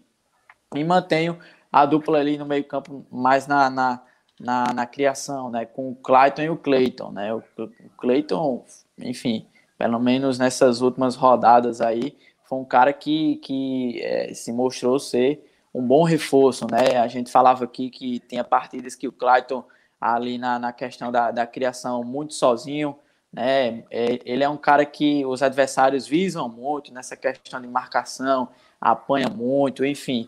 Então, marcou, se tiver só o Clayton ali no meio campo, enfim, marcou o Clayton, marcação cerrada, o meio campo do Botafogo fica meio ali é, desestruturado. Então, mantenho essa dupla aí e é, não deixarei ali só o Elton, como o Fábio pensou e deu essa ideia. Não deixaria só o Elton ali sozinho no ataque, né? Então coloco ali o Elton junto com o Juba, né? O, o enfim, a gente fala aqui que o Juba parece ser um, um jogador ali de confiança do Gerson, que o Gerson gosta muito, enfim, mantém muito ali o Juba, né? Apesar das críticas da torcida, enfim, e atuações meio duvidosas, meio questionáveis, mas mantenho essa dupla de ataque também com o Elton e o, Ed, o, o, o, Juba, né? O Ederson, que é um cara que veio com uma certa expectativa para reforçar o Botafogo, fez o gol na estreia, mas depois não, não se mostrou ser o cara que a, a torcida do Botafogo, enfim, criou essa certa expectativa, até a gente da imprensa, um ou outro, e colocaria o Juba mesmo, apesar dessa, dessas críticas aí. Então, seria isso, 4-4-2, não, não mexeria ali muito no, no ataque, né? O, o Thiago falou que o Juba é uma espécie de centroavante, né? Então, deixaria ele ali, é, vai com, com o que tem, né? Enfim. Olha, ele não joga como centroavante, né? A questão é essa. É, então, é, a, a, quando eu analisei o Juba, foi pensando na maneira que eu gostaria que ele jogasse, né? E que eu sim, entendo sim. que ele funcionaria melhor. Mas, infelizmente, o Gerson ele pensa diferente. Então, ele, o Juba volta muito. E nesse, nesse voltar dele para auxiliar o time no, nas armações das jogadas, ele erra passes mínimos, distâncias curtas, são passes bobos que ele erra. Chega até a atrapalhar a construção da jogada. Né, Chega né, a atrapalhar. Então, é, a minha formação seria essa que o que o Léo falou, esse 4-4-2, que poderia variar para o 4-3-3, com o Clayton vindo de trás. Com o Ju, agora o Juba não jogando ao lado de Welton, Juba jogando à frente, no meio. Isso. Para fazer o pivô. Porque o Elton é muito bom de drible. O Elton é aquele, aquele jogador que quebra a linha de marcação. O Juba já não é. Então, o Elton, ao meu ver, ele funciona mais pelos lados. Esse cara Isso ele flutua muito, né? É, exatamente. E aí você tendo o Juba é, mais centralizado, com o Elton pelo lado e o Clayton vindo de trás como um fator surpresa, eu acho que o Botafogo funciona melhor. É, Juninho, Juninho para mim é um jogadorzaço, joga para a equipe, é, gosto muito do futebol de Juninho, é, mas com essa formação, é, é, eu, eu, o Juninho Porque Pablo e Tinga estão muito bem, né? São dois volantes que saem para o jogo, sabem sair para o jogo. Aí a gente tem Clayton e Cleiton no meio. Eu não gosto muito de Juninho jogando como armador. Eu gosto mais de Juninho vindo de trás, como segundo volante e se transformando no terceiro meia. Então, eu acho que o Juninho ficaria como peça de reposição, uma boa peça de reposição, por sinal. É, é preciso é importante também, ter essa peça de elenco. Exatamente, Exatamente, é importante ter, né? Por alguns momentos não teve, né, é, né, Tiago? Principalmente num elenco que não é tão robusto assim de peças de reposição como o Botafogo. Então, precisa ter alguém no banco de reservas para poder dar esse dinamismo diferente que o treinador, por acaso, queira dar durante a partida. E o Juninho, por ser escurinho, ele consegue. Ele consegue jogar na lateral, joga de volante, de meio campo, é, de meio armador, melhor dizendo. E também já fez até função de centroavante em alguns jogos esse ano. Então, é um jogador bastante versátil. Aí vocês me convenceram, viu? Eu é realmente pensando por esse lado, não, mas é se jogar nesse esquema que eu disse, né, só com o Elton de atacante e com o Juninho, Botafogo não vai ter meio que peças de reposição para segundo tempo. Geralmente os volantes cansam muito, né? As aí peças teria... seriam Juba e Ederson para entrar. Tá precisando do resultado, aí olha para o banco. Se a torcida não quer eles entrando como titulares, pelo que vem mostrando, né? É, Eu acho o Ederson, o Ederson, se a gente pegar Ederson no auge e Juba no, no auge, Ederson é mais jogador. E, e, quando o Edson foi contratado, eu fiquei muito, muito assim, esperançoso de que ele desse certo. Ele já estreou fazendo gol e tudo mais mas depois disso se apagou por demais. Então, mesmo o Juba mal, eu acho que o Juba ele rende mais para o time do que o Elton, é, do que do que o Ederson. Desde que Juba jogue lá na frente, não tendo que voltar sendo mais um meia. É, a minha esperança do Ederson é ele fazer um gol e desencantar, assim, sabe? Ele jogar mais ali como referência na área, que ele não vinha jogando, mas eu acho que agora, como, como tem o Cleiton eu acho que ele não vai mais fazer essa função quando jogar. Eu acho que vai ser mais como um atacante mesmo, um centroavante. E talvez se o Ederson, sei lá, fizer um gol, acho que, não sei, as coisas podem é, melhorar, sabe? O jogador pode voltar a ter confiança, porque atacante é muito isso, né? O cara não tá marcando, a bola Sim. chega no pé dele ali, chega com 300 quilos. Então, é, talvez um gol do Ederson seria, seria esse, esse start aí para ele voltar a ser um jogador produtivo para a equipe. Mas eu Fábio. concordo com essa, essa, escalação. Eu acho que um bom, uma boa formação, sim, tendo o Juninho ali para segundo tempo, né? Tinga e Pablo correm bastante, então geralmente eles não aguentam jogar os 90 minutos. Aí tem o Juninho, que é, um, é uma boa peça de reposição, que na minha visão é melhor do que Amaral e Rogério, né? Que seriam os outros volantes. E ali para o ataque teria o Ederson, né? Colocando o Juba, e até o Luan Lúcio, que é esse jogador mais de velocidade. O, quando o Botafogo estava atrás desse centroavante, né, antes de anunciar o Ederson, é, eu tinha muita esperança que o Botafogo contratasse o Alisson do, do ABC. É um jogador realmente que, que cabia nesse time do Botafogo pela função que ele faz. Ele é um centroavante e é um goleador. Mas aí optaram por trazer Ederson. Né? É, deixa eu passar aqui pelos comentários. Muita gente também opinando. Deixa eu, deixa eu achar. Renê pergunta aí de Welton e Luan. Uh, Fábio, aproveita para falar sobre Esquerdinho e Bruno Gonçalves, as únicas pendências né, que o elenco tem, porque muita gente ainda, ainda pergunta. É, enfim, explica aí como é que tá a situação.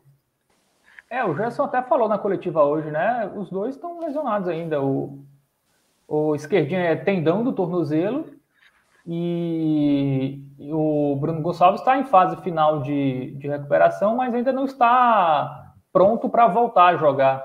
Esquerdinho né? só então, deve voltar no terceiro jogo, né? É, a expectativa é que os dois né?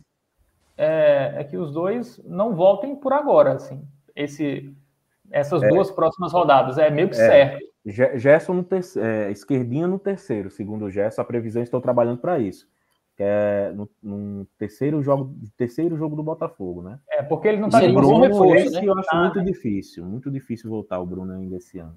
É, o Bruno, assim, tinha expectativa, ele estava numa evolução muito boa, mas aí nessa reta final ele meio que meio empacou assim, não conseguiu. Esse tinha tudo para dar certo, hein, Fábio? Bruno Gonçalves tinha tudo para é. dar certo. Era uma Foi, inclusive, a aposta, de, a aposta de Fábio no começo da temporada. Rafael Barros, Fernando pergunta, Fernando, Rafael também fora da temporada. Só ano que vem. É, só ano que vem, é o que deve ser a mesma coisa de, de Bruno. Léo tinha ido ali, voltou, né, Léo? Bem-vindo de volta. Eu, a gente segue falando aqui das opções para o ataque. Enfim, é, José Hilton comentou: Ederson vai ser o cara dessas finais, anotem, embalado aí pela. Tomara, tomara. tomara. É, pela esperança de Fábio, né? De que ele faça um gol e, e desencante. Deixa eu ver aqui também. Lucas mandou um alô para Tiago e os demais debatedores. No caso, Tiago, e que é quem entende de futebol, e os outros que ficam só enrolando aqui. Quem, um abraço, quem entende Lucas. muito de futebol é o professor Lucas Vieira, viu? Entende muito. Pronto, olha aí. Que bom que está nos assistindo, uma honra, então. É, Fernando escalou o time parecido com o de, o de Fábio, né? Felipe Sávio, Daniel Felipe, William Machado do Tsunami, Pablo Tinga, Juninho, Clayton, Clayton e o Elton. Antes é de isso. ser convencido, né? Isso, Fábio é, possivelmente, convencido. E possivelmente é o Fernando já foi também, né, Fernando? É, esse é o pra... time ideal, João, se o Botafogo tivesse um banco melhor, né? Mas pensando é. na questão lá de reposição, talvez seja melhor mesmo o, Até porque, a como, que está na tela. Como o Tiago falou, Juninho pode entrar em várias funções, né? Então, se Tinga ou Pablo cansou, precisou sair, Juninho. Cleiton, ou até Clayton mesmo, até o Elton, é, alguém ali da ponta. Juninho é, compõe melhor, libera os, os outros dois enfim, é importante ter a possibilidade de contar com o Juninho. E outro e cara que a gente pode pensar é, para essa segunda linha é o próprio Gabriel. É, mesmo com o tsunami na lateral, o Gabriel entra na frente ali, né? Traz essa possibilidade. Eu gostaria de, de ver Gabriel como meia esquerda. Eu acho que seria bacana também, é uma opção interessante. E o fato do Juninho ficar no banco, se ele não ficar, Botafogo só vai ter quebrador de bola para entrar na volância que é, é Amaral e que é Rogério, né? São os caras que quebram a bola, são aqueles caras é, primeiro volante, é, são aqueles caras que, que são mais destruidor do que organizador de jogadas. Então, existe essa carta na manga aí, deixada por Gerson Guzmão, caso o Juninho permaneça no banco. É, como o pessoal lembrou aqui, já que não tem esquerdinha, né? Que quando voltasse, voltar ainda nessa previsão de terceiro jogo, seria um ótimo reforço para o meio de campo, também como opção já que não tem, é bom Juninho é, como essa opção mesmo. É Soares e, lembra aí, cinco substituições, né? Eu acho, gente, também que, a, que mais volante do que é, Amaral e do que Rogério é Gabriel Iano. Acho que esse aí poderia ser a primeira opção para volância, para a primeira volância, Gabriel Iano. Ele já demonstrou atuar muito bem como primeiro volante e também como zagueiro. Verdade. Gabriel sempre que foi é, solicitado, foi bem. Fábio, falando ainda no elenco, tem mais uma pergunta que eu quero que você responda. É, Gerson até falou sobre isso, né, quando estava aqui com a gente, mas é, por que aqui Itamar não joga, Fábio? Pois então, é, temos duas versões. O Gerson disse aqui que o Itamar estava com estiramento, e na semana anterior, né, do Gerson ter dito isso, eu tinha perguntado ao Juba, ao Juba não, ao Itamar, é, no, no, no Instagram ele tinha postado algo num, com, ali num, o fisioterapeuta do Botafogo, é, fazendo algum, algum trabalho. E eu perguntei se ele estava lesionado. Ele falou que não. Mas aí o, é, o Gerson Guzmão falou que sim. Então. Não sei. E, e realmente o, o, o, Itamar aparece treinando, né? Pelo menos naquelas imagens ali de, de aquecimento e tal, daqueles treinos mais leves, o Itamar parece, talvez ele não esteja apto para jogar, assim, para entrar em campo, né? Mas para fazer treinos mais leves, talvez. Assim, algo até que eu vou tentar apurar diretamente com o departamento médico do Botafogo para ter essa definição. É... Mas eu acho que o Itamar realmente não deve estar 100%, né, fisicamente. Senão eu acho que pelo menos banco ele seria, né? Porque teve um jogo que o Botafogo contra o Jacuipense, o Botafogo não tinha um atacante no banco de reserva. Tinha três então, goleiros. E tinha três goleiros, é, tinha é, dois goleiros, Era o titular né? e dois reservas.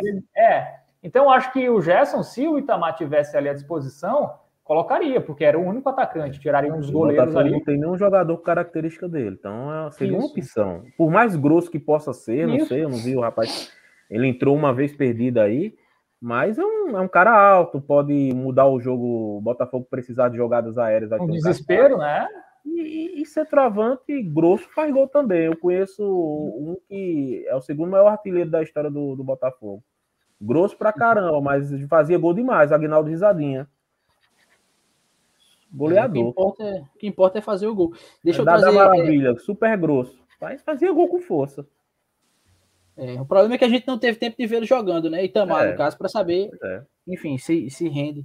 É, José Hilton, Fred já está disponível sim. Só as únicas baixas é, Bruno e esquerdinha, além, claro, de Rafael, que a gente também às vezes nem conta, porque, enfim, só na próxima temporada. Lucas Gabriel, né? Isso também. Fred é um senhor zagueiro. Fred, ele passou por um momento complicado aí, enfim, a vida pessoal dele estava passando por alguns momentos difíceis e foi aquele momento que ele foi muito criticado pela torcida do Botafogo. Mas é um zagueiraço. Pena que ele tem se lesionado bastante, mas é um senhor zagueiro. É, e que bom que está de volta, que tem mais uma possibilidade aí para o elenco. É, fechamos o time, né? É isso. A gente, é, eu acho que dessa linha do meio de né? campo, é, dessa linha para baixo é fixo. Aqui tem essa variação, porque Clayton gosta de cair é, pela esquerda e Clayton vem e faz o meio enquanto o Elton abre, até Juba recua às vezes para buscar o jogo, enfim. Aqui é muito móvel, mas é, em resumo, é isso, né? E é o Cleiton, esse... né, João, bateu bate pênalti muito bem, né? Pelo menos contra o Santa Cruz, finalmente, alguém que, que bata pênalti bem no Botafogo nessa temporada. Então ele é importante até por isso. Agora vai ter VAR, né? Então a chance de ter pênaltis nos jogos aumenta 200%. Então ter um bom é. batedor de pênalti é, no time é importantíssimo, né? Então já vai ter VAR aí no, no jogo de sábado? Teremos VAR. Será o Igor ah. Benevenuto que é de Minas Gerais, é VAR da FIFA, inclusive, vai ser o VAR de Botafogo e, e Ituano. Ainda, ainda bem, né? Porque contra, contra o Santa Cruz na última rodada, meus amigos. Foram três para marcar. Três para valer um. É, isso aí. É. Então, e... se já tivesse o VAR na última rodada, né? O placar poderia ter sido outro, né? Agora, uma coisa que, que o Botafogo perdeu muito com a saída de esquerdinha foi o chute. Isso. O, depois que o esquerdinho saiu, eu conto nos dedos às vezes que eu vi o Botafogo chutar de fora da área. Isso. E chutar com qualidade, então, meu irmão, aí fica mais difícil ainda da gente lembrar. Arriscar realmente. E contra o Floresta, tem, eu acho que, aquele jogo truncado. É, a gente falava lá na, na, arquibancada, né, Léo? É, ninguém chuta, ninguém arrisca, ninguém assusta o goleiro. Faltava realmente isso. Isso, e, então, e no, no gol do Botafogo foi um, um, um, chute de fora da área, né? Que o Tsunami é, acabou acertando ali, o goleiro bateu roupa e sobrou Exatamente. nos pés do Clayton ali, que fez o gol do Botafogo, né? Então, às vezes, é, como o, o, o Thiago já falou aí, pô, dá uma testada no goleiro, né? É, a, o goleiro do Floresta mesmo. Testou aí, a gente viu que bateu roupa aí e, e falta, falta muito isso, né, pro, pro Botafogo. Falta também, Léo, malandragem. Malandragem ao Botafogo. Botafogo contra o Santa Cruz, é, um resultado favorável a ele, faltando poucos minutos para o jogo acabar e querendo ir para cima do adversário, jogar de igual para igual, com um time que não tinha nada a perder. Tem que saber que tem, deveria e... ter aprendido já com os erros do, das outras duas desclassificações. Então tem que Exato. começar a cair, parar o jogo, fazer falta, fazer Agora, cera. É, Tiago, eu não sei se você concorda comigo, mas eu vi isso no jogo contra o Jacuipense aqui no Almeidão, né? O Botafogo, enfim, soube segurar a bola ali na frente, fazer uma certa cera ali na frente, enfim. eu vi isso contra o Jacuipense. Né, Léo? Exato, exato. de experiência a puxarem isso. Então mesmo Marcos Aurélio, que é, mesmo ele no banco de reservas, ele passar essa instrução, porque por falta de malandragem o Botafogo perdeu dois acessos. Isso. E pegando esse gancho aí de Marcos Aurélio, eu queria até enfim, Fernando trouxe um, um comentário que serve até para a gente refletir. Ninguém fala mais de Marcos Aurélio. Realmente, a gente pensa no meio de campo do time e nem leva em conta Marcos Aurélio, né? Para começar o é jogo. Verdade.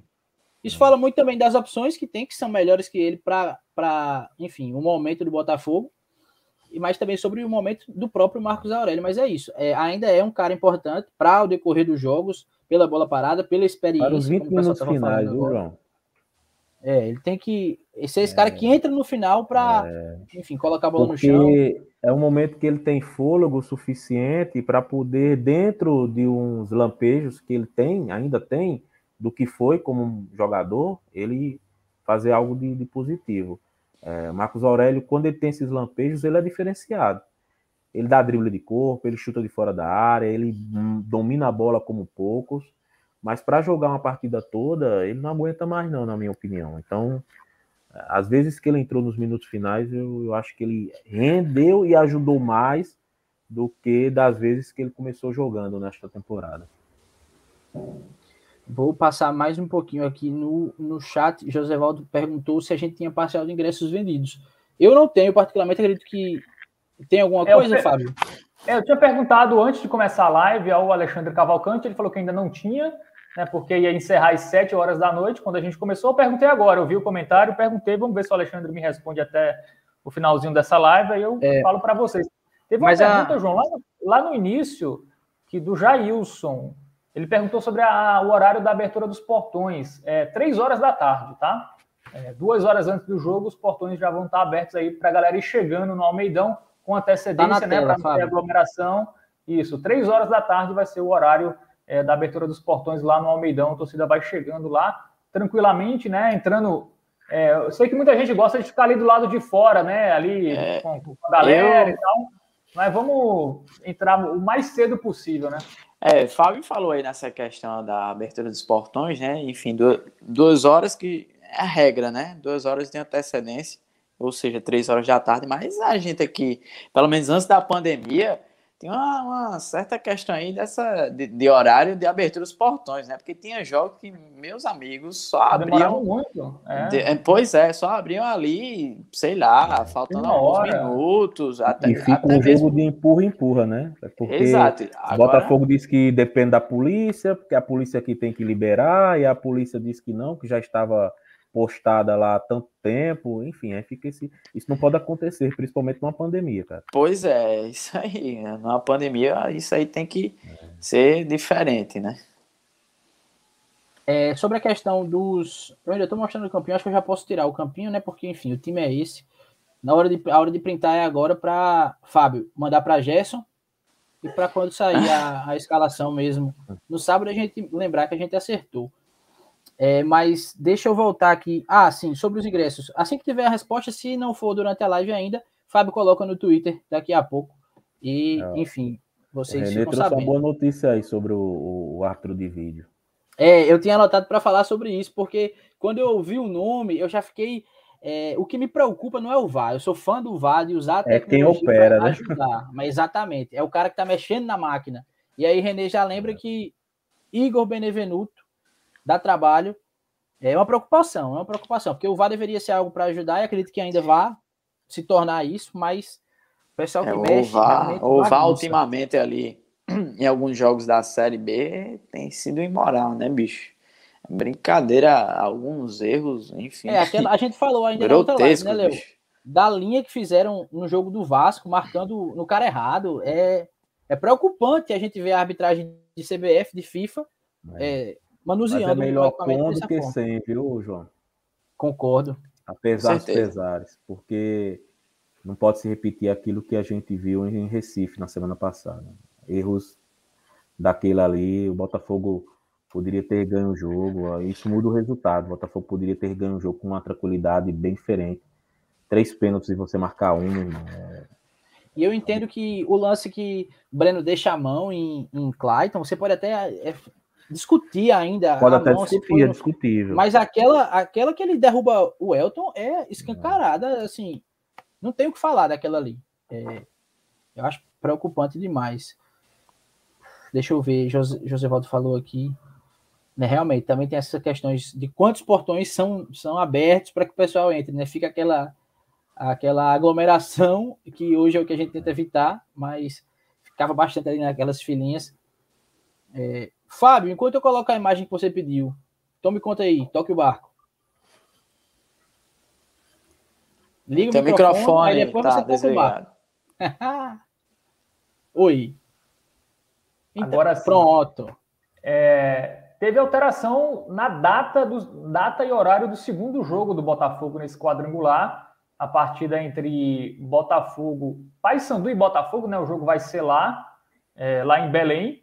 Né? O, o jogo estava marcado para o domingo, dia 10, às 4 da tarde, e agora será no dia 11, uma segunda-feira, às 8 horas da noite. O motivo é, dessa alteração foi um pedido da Polícia Militar lá do estado do Pará, porque vai ter o Ciro de Nazaré, né? um evento bastante importante lá de Belém, e a, vai ser no dia 10, a data que o jogo estava marcado, então por isso a alteração, é, o jogo vai ser dia 11, é, segunda-feira, 8 horas da noite, a partida entre Botafogo e Paysandu, Paysandu e Botafogo lá no estádio da Curuzu.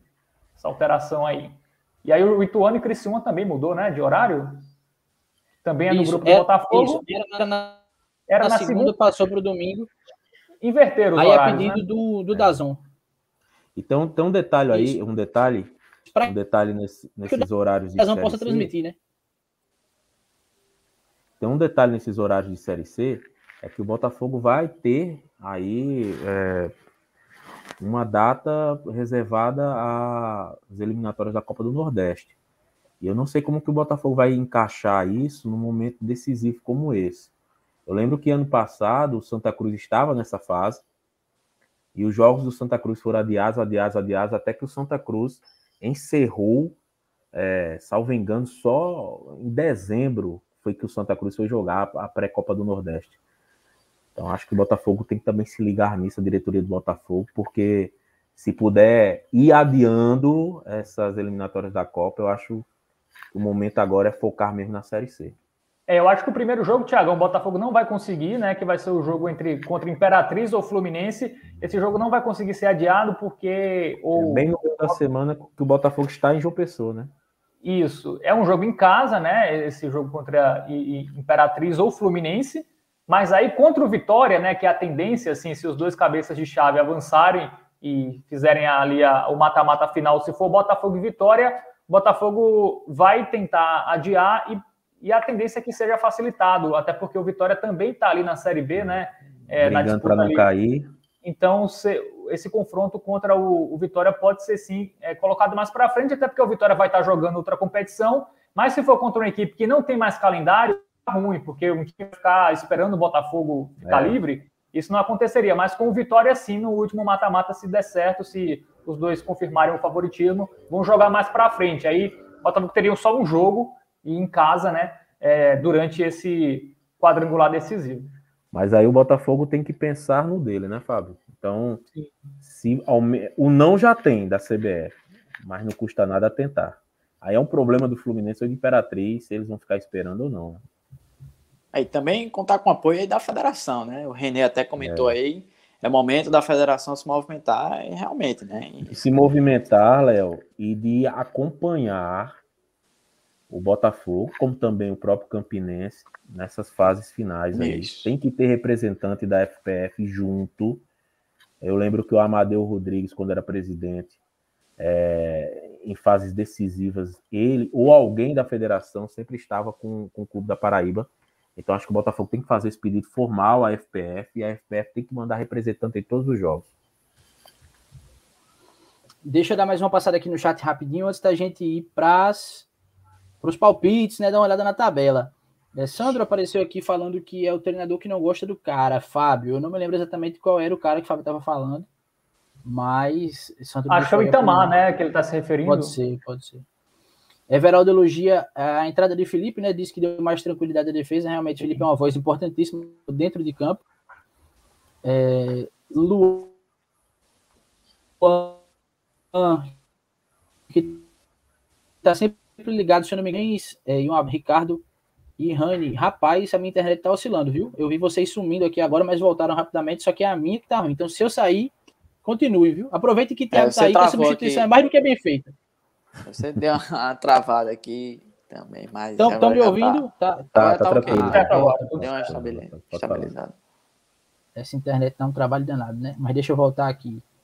Tem algumas perguntas bacanas. Essa, deixa eu colocar logo essa de conexão, que a gente até comentou isso, né? É, aquela foto de Vitinho não é aquilo que eu tô pensando, não, né? Vitinho tava, tava por aqui, né? Deus parabéns ao clube. Será que é alguma coisa?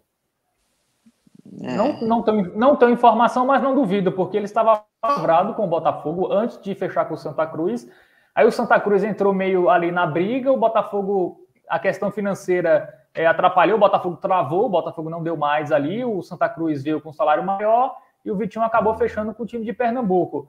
Mas. Errado, o, hein, é, né? Mas o empresário do, o empresário do Vitinho é o mesmo empresário do Tinga, enfim, é um empresário É, o Vitor Hugo, que é aqui de Pernambuco, tem um trânsito muito bom dentro do Botafogo e o Vitinho fez uma boa temporada no passado pelo Belo. Não duvido que o Vitinho volte, viu? Não duvido mesmo. É, não, Mas não, não tem informação. Não seria uma contratação ruim, não, para o Botafogo, pelo contrário. E aí, essa eu vou perguntar a Tiago. Se a diferença do Botafogo para os demais times do quadrangular, falando tecnicamente, é grande. É, a gente acompanhou mais o Paysandu, né? Só que aí, contra o Paysandu, o Botafogo se deu bem nos dois jogos. Mas fica à vontade aí, Thiago. Não, técnica não, viu, João? Até porque a gente tá falando de Série C e não tem desníveis técnicos tão diferentes entre as equipes. Você citou jogadores aí, é, naquele bate-papo com, com o Renato, vocês citaram, jogadores conhecidíssimos da gente aqui, que tá sempre ou, ou, ou vestindo camisa de um clube da Paraíba ou jogando contra a gente. O desnível, ao meu ver, é financeiro. É na estrutura. Você escutou aí o Renato falando que o Ituano tem três campos para treinar e ainda tem um estádio à sua disposição. Então, é, é, é na estrutura e no, no, no, poder de barganha que os, as diretorias têm com os jogadores, de oferecer uma premiação maior, de poder motivar o jogador em termos de cifras de uma maneira, digamos assim, mais ampla do que o Botafogo hoje tem em condição. Mas tecnicamente não. O que o Botafogo talvez possa perecer tecnicamente em relação a uma outra equipe é no elenco. Botafogo tem um bom time. A gente viu essa formação aí que nós montamos aqui. É um bom time. É um bom time. Um time nível Série C para disputar e chegar como chegou mesmo nessa fase decisiva. O problema são as peças de reposição. É, o Renato falou que o Ituano tem muitas peças de reposição, tem um bom banco de reservas. É isso que falta ao Botafogo. O Botafogo tem algumas peças pontuais boas para repor. Então, em termos de elenco, talvez sim exista uma, uma diferença considerável de um, de um Botafogo para uma ou outra equipe. Mas em termos de titularidade, time titular, não. Eu creio que as coisas sejam bem parelhas. Agora, claro, deixando sempre em evidência essa questão financeira aí, que pesa muito também, a gente sabe disso. E só informação, João, sobre o, o Vitinho, ele, o Fernando Serpa até alertou, o Vitinho se reapresentou hoje, né? O, até tinha uma, uma conversa que o Vitinho talvez fosse dispensado, mas ele vai continuar no Santa Cruz, pelo menos para a disputa da pré-copa do Nordeste. É isso, então, então se, bora. Se ele vier, é na próxima temporada. Agora, assim. É, que é a lógica, né, Fábio? É. As inscrições é, já se encerraram. Né? Isso, é. e aí só tem três jogos no máximo na pré-copa do Nordeste, vai com o que tem mesmo. Pois bora palpitar.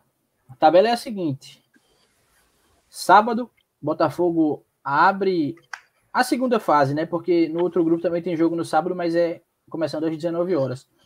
Botafogo recebe o Ituano aqui no Almeidão, 17 horas, é, 5 da tarde. É, no domingo a rodada é completada com Criciúma e Paysandu. Mas bora palpitar, né? É, Léo, Botafogo e Ituano. Diz teu palpite. Vou direto ao ponto, né? direto ao ponto. É, 1 a 0 para o Botafogo. Tá ótimo. Sem mais rodeios, sem mais delongas. 1 a 0 para o Botafogo. Foi o placar inverso, né? Do, do, do setorista lá, o Renato, né? É, ele disse tá 1x0 pro Ituano, eu vou de 1x0 pro Botafogo. E ele tá todo errado, mas. ele tem todo o direito de estar errado. Tiago Loureiro, seu palpite para Botafogo e Ituano. Se acertar o pé, 2x1 para o Belo. Bom demais. Fábio? Vou com o Thiago, 2x1. Eu acho que se fosse sem torcida, a chance de um empate seria muito grande.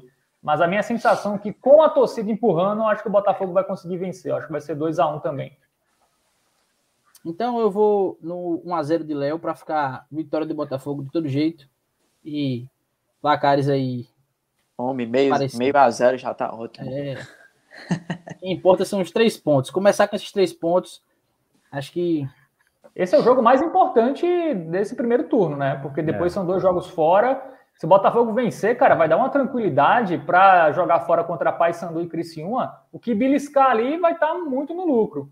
Né? É, é importantíssimo então, sair, largar com esses três pontos, né? E o Botafogo perde pouco fora de casa. O Botafogo só tem uma derrota nessa Série C fora de casa, que foi contra o Tom Bense, aquele 2 a 0 com falhas do Juan, inclusive, né? Então talvez se não fosse o Juan falhando, o Botafogo nem perdesse aquele jogo. Então o Botafogo sempre compete muito bem fora de casa. Né? Então, é uma vitória assim vai ser bem, bem importante mesmo para o acesso. Ô, Fábio, é, a única derrota mesmo que a gente pode dizer assim, que o Botafogo teve uma culpa no cartório como um todo, foi contra o Floresta, porque nas outras duas, né, Volta Redonda e Tombense, o Juan foi o protagonista negativo do jogo. Isso é. O único jogo que a gente dá para dizer, ó, o Botafogo não merecia vencer mesmo. Merecia perder. Foi contra é, o Floresta. Contra o Volta Redonda e contra o Tombense foi muito mais por vacilos do que pela atuação ou a outra equipe jogar foi muito mais melhor. Mais individual do que coletivo. Isso. Então, acho que é isso, né, galera? Demos um recado aí. Hoje teve é, participação bacana é, de quem vai perder para a gente já na primeira rodada. Um abraço grande aí para o Renato que veio conversar com a gente. Trazer para a gente as informações de Ituano, brincadeiras à parte, é lógico que a gente deseja toda sorte para ele nas outras rodadas, não na primeira nem na última. No Paulistão do Mas, ano que vem, com certeza. Pois é, pode ser campeão de novo lá, sem bronca nenhuma. É, mas também podemos conversar. Eu estou feliz demais. Eu gostei demais de ter Tiago Loureiro com a gente hoje aqui. É, Satisfação. Sem dúvida. Obrigado. É, ouvir Tiago aí na, na CBN, né, Fábio? Como você falou, e poder estar aqui conversando com ele, pô, massa demais para a torcida, né? E olha, feliz também porque a gente passou dos 200 inscritos. Já estamos com 202. A galera é, ouviu aí paga o pedido. paga o Honda Civic. É, Léo vai desenrolar aí, pessoal. Não, Léo não. É. Quem prometeu esse prêmio vai receber, foi Léo vai receber aquele dinheiro e vai comprar o Honda Civic. É. Aquele dinheiro, né? O vídeo ele já, o vídeo ele já ficou devendo. Aquilo que estão me devendo. Rapaz. Ei, meu povo, só reforçar com vocês. Se inscrevam.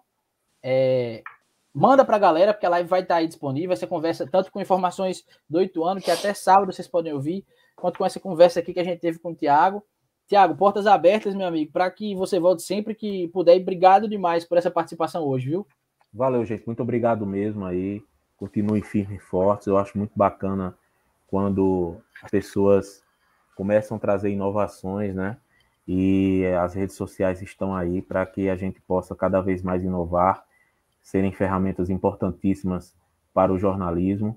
Feliz por ter vocês compondo aí a nossa imprensa, sangue novo, uma galera boa danada, uma galera que saiu da faculdade, que tem aí sangue nos olhos, e eu tenho certeza que vai ser só sucesso. Não só os, os 30 minutos, que vai acabar mudando de nome aí, é. mas vocês na, na carreira mesmo aí de cada um, desejo só sucesso, que Deus abençoe. E só para finalizar, vamos torcer para que tenha um vitorioso no jogo lá do Criciúma contra o Paysandu, porque quem perde já vai ficando mais distante dessa briga. Lembrando que de quatro sobem dois e não é muito bom não um ganhar e a gente ter um empate na outra, por exemplo, Botafogo vencer e ter um empate no outro jogo porque acaba deixando os dois vivos na competição cada vez mais. E lembrando que ano passado, nos dois grupos, nove pontos é, foi uma pontuação suficiente, né? assim, pelo menos 10 é o mais garantido, 10 ou 11 meio que garante ali, pelo menos na segunda colocação. Ano passado foi 9, enfim, o Botafogo vai ter que buscar aí é, entre 9 e 11 pontos para estar tá realmente na briga. Começar com 3 pontos já vai dar aí uma tranquilidade para o Belo ir nesse, conquistar, né, esse tão sonhado acesso. Quem diria que esse ano, né, tão desacreditado, o Botafogo pudesse subir. A gente espera e que aí, realmente Fábio, quem é do norte é o Paysandu, mas o Botafogo tem que ser garantido e também caprichoso. Muito bem. Tava faltando essas sacadas de Thiago, viu? Quem ouve a gente lá é. na CBN. Valeu, galera. Um abraço, viu? Um beijo no coração de vocês e da galera que ficou com a gente. Valeu, Tiagão. Obrigadão, bicho. Valeu, Tiagão. Valeu, meu irmão. E lembrar, né? Sábado, transmissão na CBN. Estarei lá nas, nas reportagens junto com o Felipe Costa. Thiago e Johnny Rocha no central da bola e lá no estádio o Décio Freire, né? O narrador que é pura emoção, né? Vocês viram aí, muito emocionado na, no último jogo contra o Santa Cruz e também o Expedito Madruga. Enfim, veja na TV, né? Vai passar na Band, vai passar no TikTok, vai passar na Dazone e vai, então você pode assistir e ouvir com a Deixa no mudo e deixa o rádio tocando, né? Exatamente. Deixa a televisão no mudo e deixa. É isso. É, considerações finais aí, Léo. Ah, João, é bom demais, né, ter a presença aqui do Thiago, né? Enfim, agradecer a ele aí por ter topado, né, esse convite da gente, também agradecer a galera, né, que tá sempre presente aí a, a cada live da gente, né? Passamos aí os 200 inscritos, né? Fábio vai pagar o prêmio aí em breve.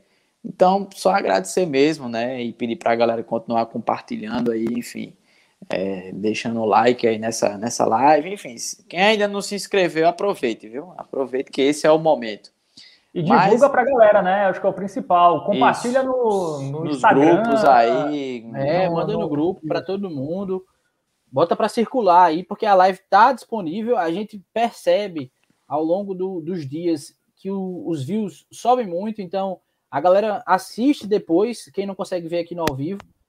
Continue mandando, como o Léo falou, a hora de se inscrever e de dar o like é agora, que a gente tá conversando aqui, se aproveita, já deixa o, o like aí pra gente, já se inscreve. e continua Pode criar contas falsas também, né, João? Que cria contas falsas, vai se inscrevendo no canal, assim. A live Pode- vai ficar é, disponível aí, né, depois. Enfim, é, então é isso, né? A gente espera aí um Botafogo já dê essa é, largada aí com, com o pé direito, né, com vitória. A gente fala, é, a gente falou aí dessa importância, né, de se ter é, essa vitória jogando em casa, né, porque depois são dois, dois jogos fora de casa, então é importante demais Botafogo fazer o dever de casa aí nessa primeira rodada contra o Ituano, que é um adversário, enfim, complicado, difícil, mas nada é impossível, né? Então, a gente já deu palpite aqui, todo mundo acredita na, na vitória do Botafogo e para a torcida, né, quem puder, quem tiver condições, quem estiver dentro lá daquelas regras, né, exigidas aí para se fazer presente lá no Estádio Almeidão, que vá, né, enfim, é um primeiro jogo aí com o retorno da torcida, enfim, Botafogo vai precisar demais, né, do apoio do torcedor, mais de um ano aí sem, sem torcida, enfim, por conta dessa pandemia, mas aos poucos as coisas estão retornando aí, então, quem puder é, comparecer lá ao estádio, importante demais aí para o Botafogo nessa segunda fase da, da Série C. Fábio, responde essa para Fernando, você que faz parte do CBN Esporte Clube. É, aqui na CBN tem o CBN Esporte Clube, né? Aqui para João Pessoa. O, como o Fernando está em Recife, né? Dá para ouvir no cbnparaíba.com.br, CBN Esporte Clube das duas às três da tarde. Estou lá diariamente com os boletins do Botafogo. Também tem um programa esportivo na CBN Campina, que é o Bate-Bola Campina, que aí é mais focado nos times lá 13 e Campinense. E também tem a Tabajara, né? Eu tenho o programa eu não me recordo o nome do programa da Tabajara, se alguém souber aí, colocar no chat. Mas tem lá com o Lima Solto, né? É, acho que a uma da tarde. É, não sei se Tabajara também Esportes, se é no, só no. AM. É o Tabajara Esportes. Eu não sei É. se, se tá só no AM ou se tá no É, FM. só no AM, só no AM. É, mas também dá, 110. Dá para ouvir nos aplicativos, enfim. Isso, tem o Radiosnet, né? Então tá lá Radiosnet. disponível. Isso. O- os que eu conheço são esses, né? O da, os da CBN e o Tabajara Esportes. É isso. E, Miguel, é isso. Obrigado. Que o Belo vença. E vamos. Sábado, falando nisso, estamos aqui de novo, né? Estaremos aqui de novo no sábado. É, se tudo der certo, nós três é, falando logo depois, igual foi no último jogo, né? No jogo contra o Santa Cruz. É, entre 8 e meia e 9 horas, a gente É, vai o tempo de Fábio chegar em casa, né? E se preparar, porque ele sai da transmissão da CBN, para que a gente converse com vocês. Então já coloca na agenda aí, já manda pro pessoal. E galera, obrigado, viu? Obrigado por mais uma live vocês junto da gente aí, essa interação, enfim, eh, esses comentários. Eh, vamos seguir, vamos seguir e torcendo principalmente pelo Botinha, que sábado dê tudo certo. Até lá, valeu, galera. Valeu, galera.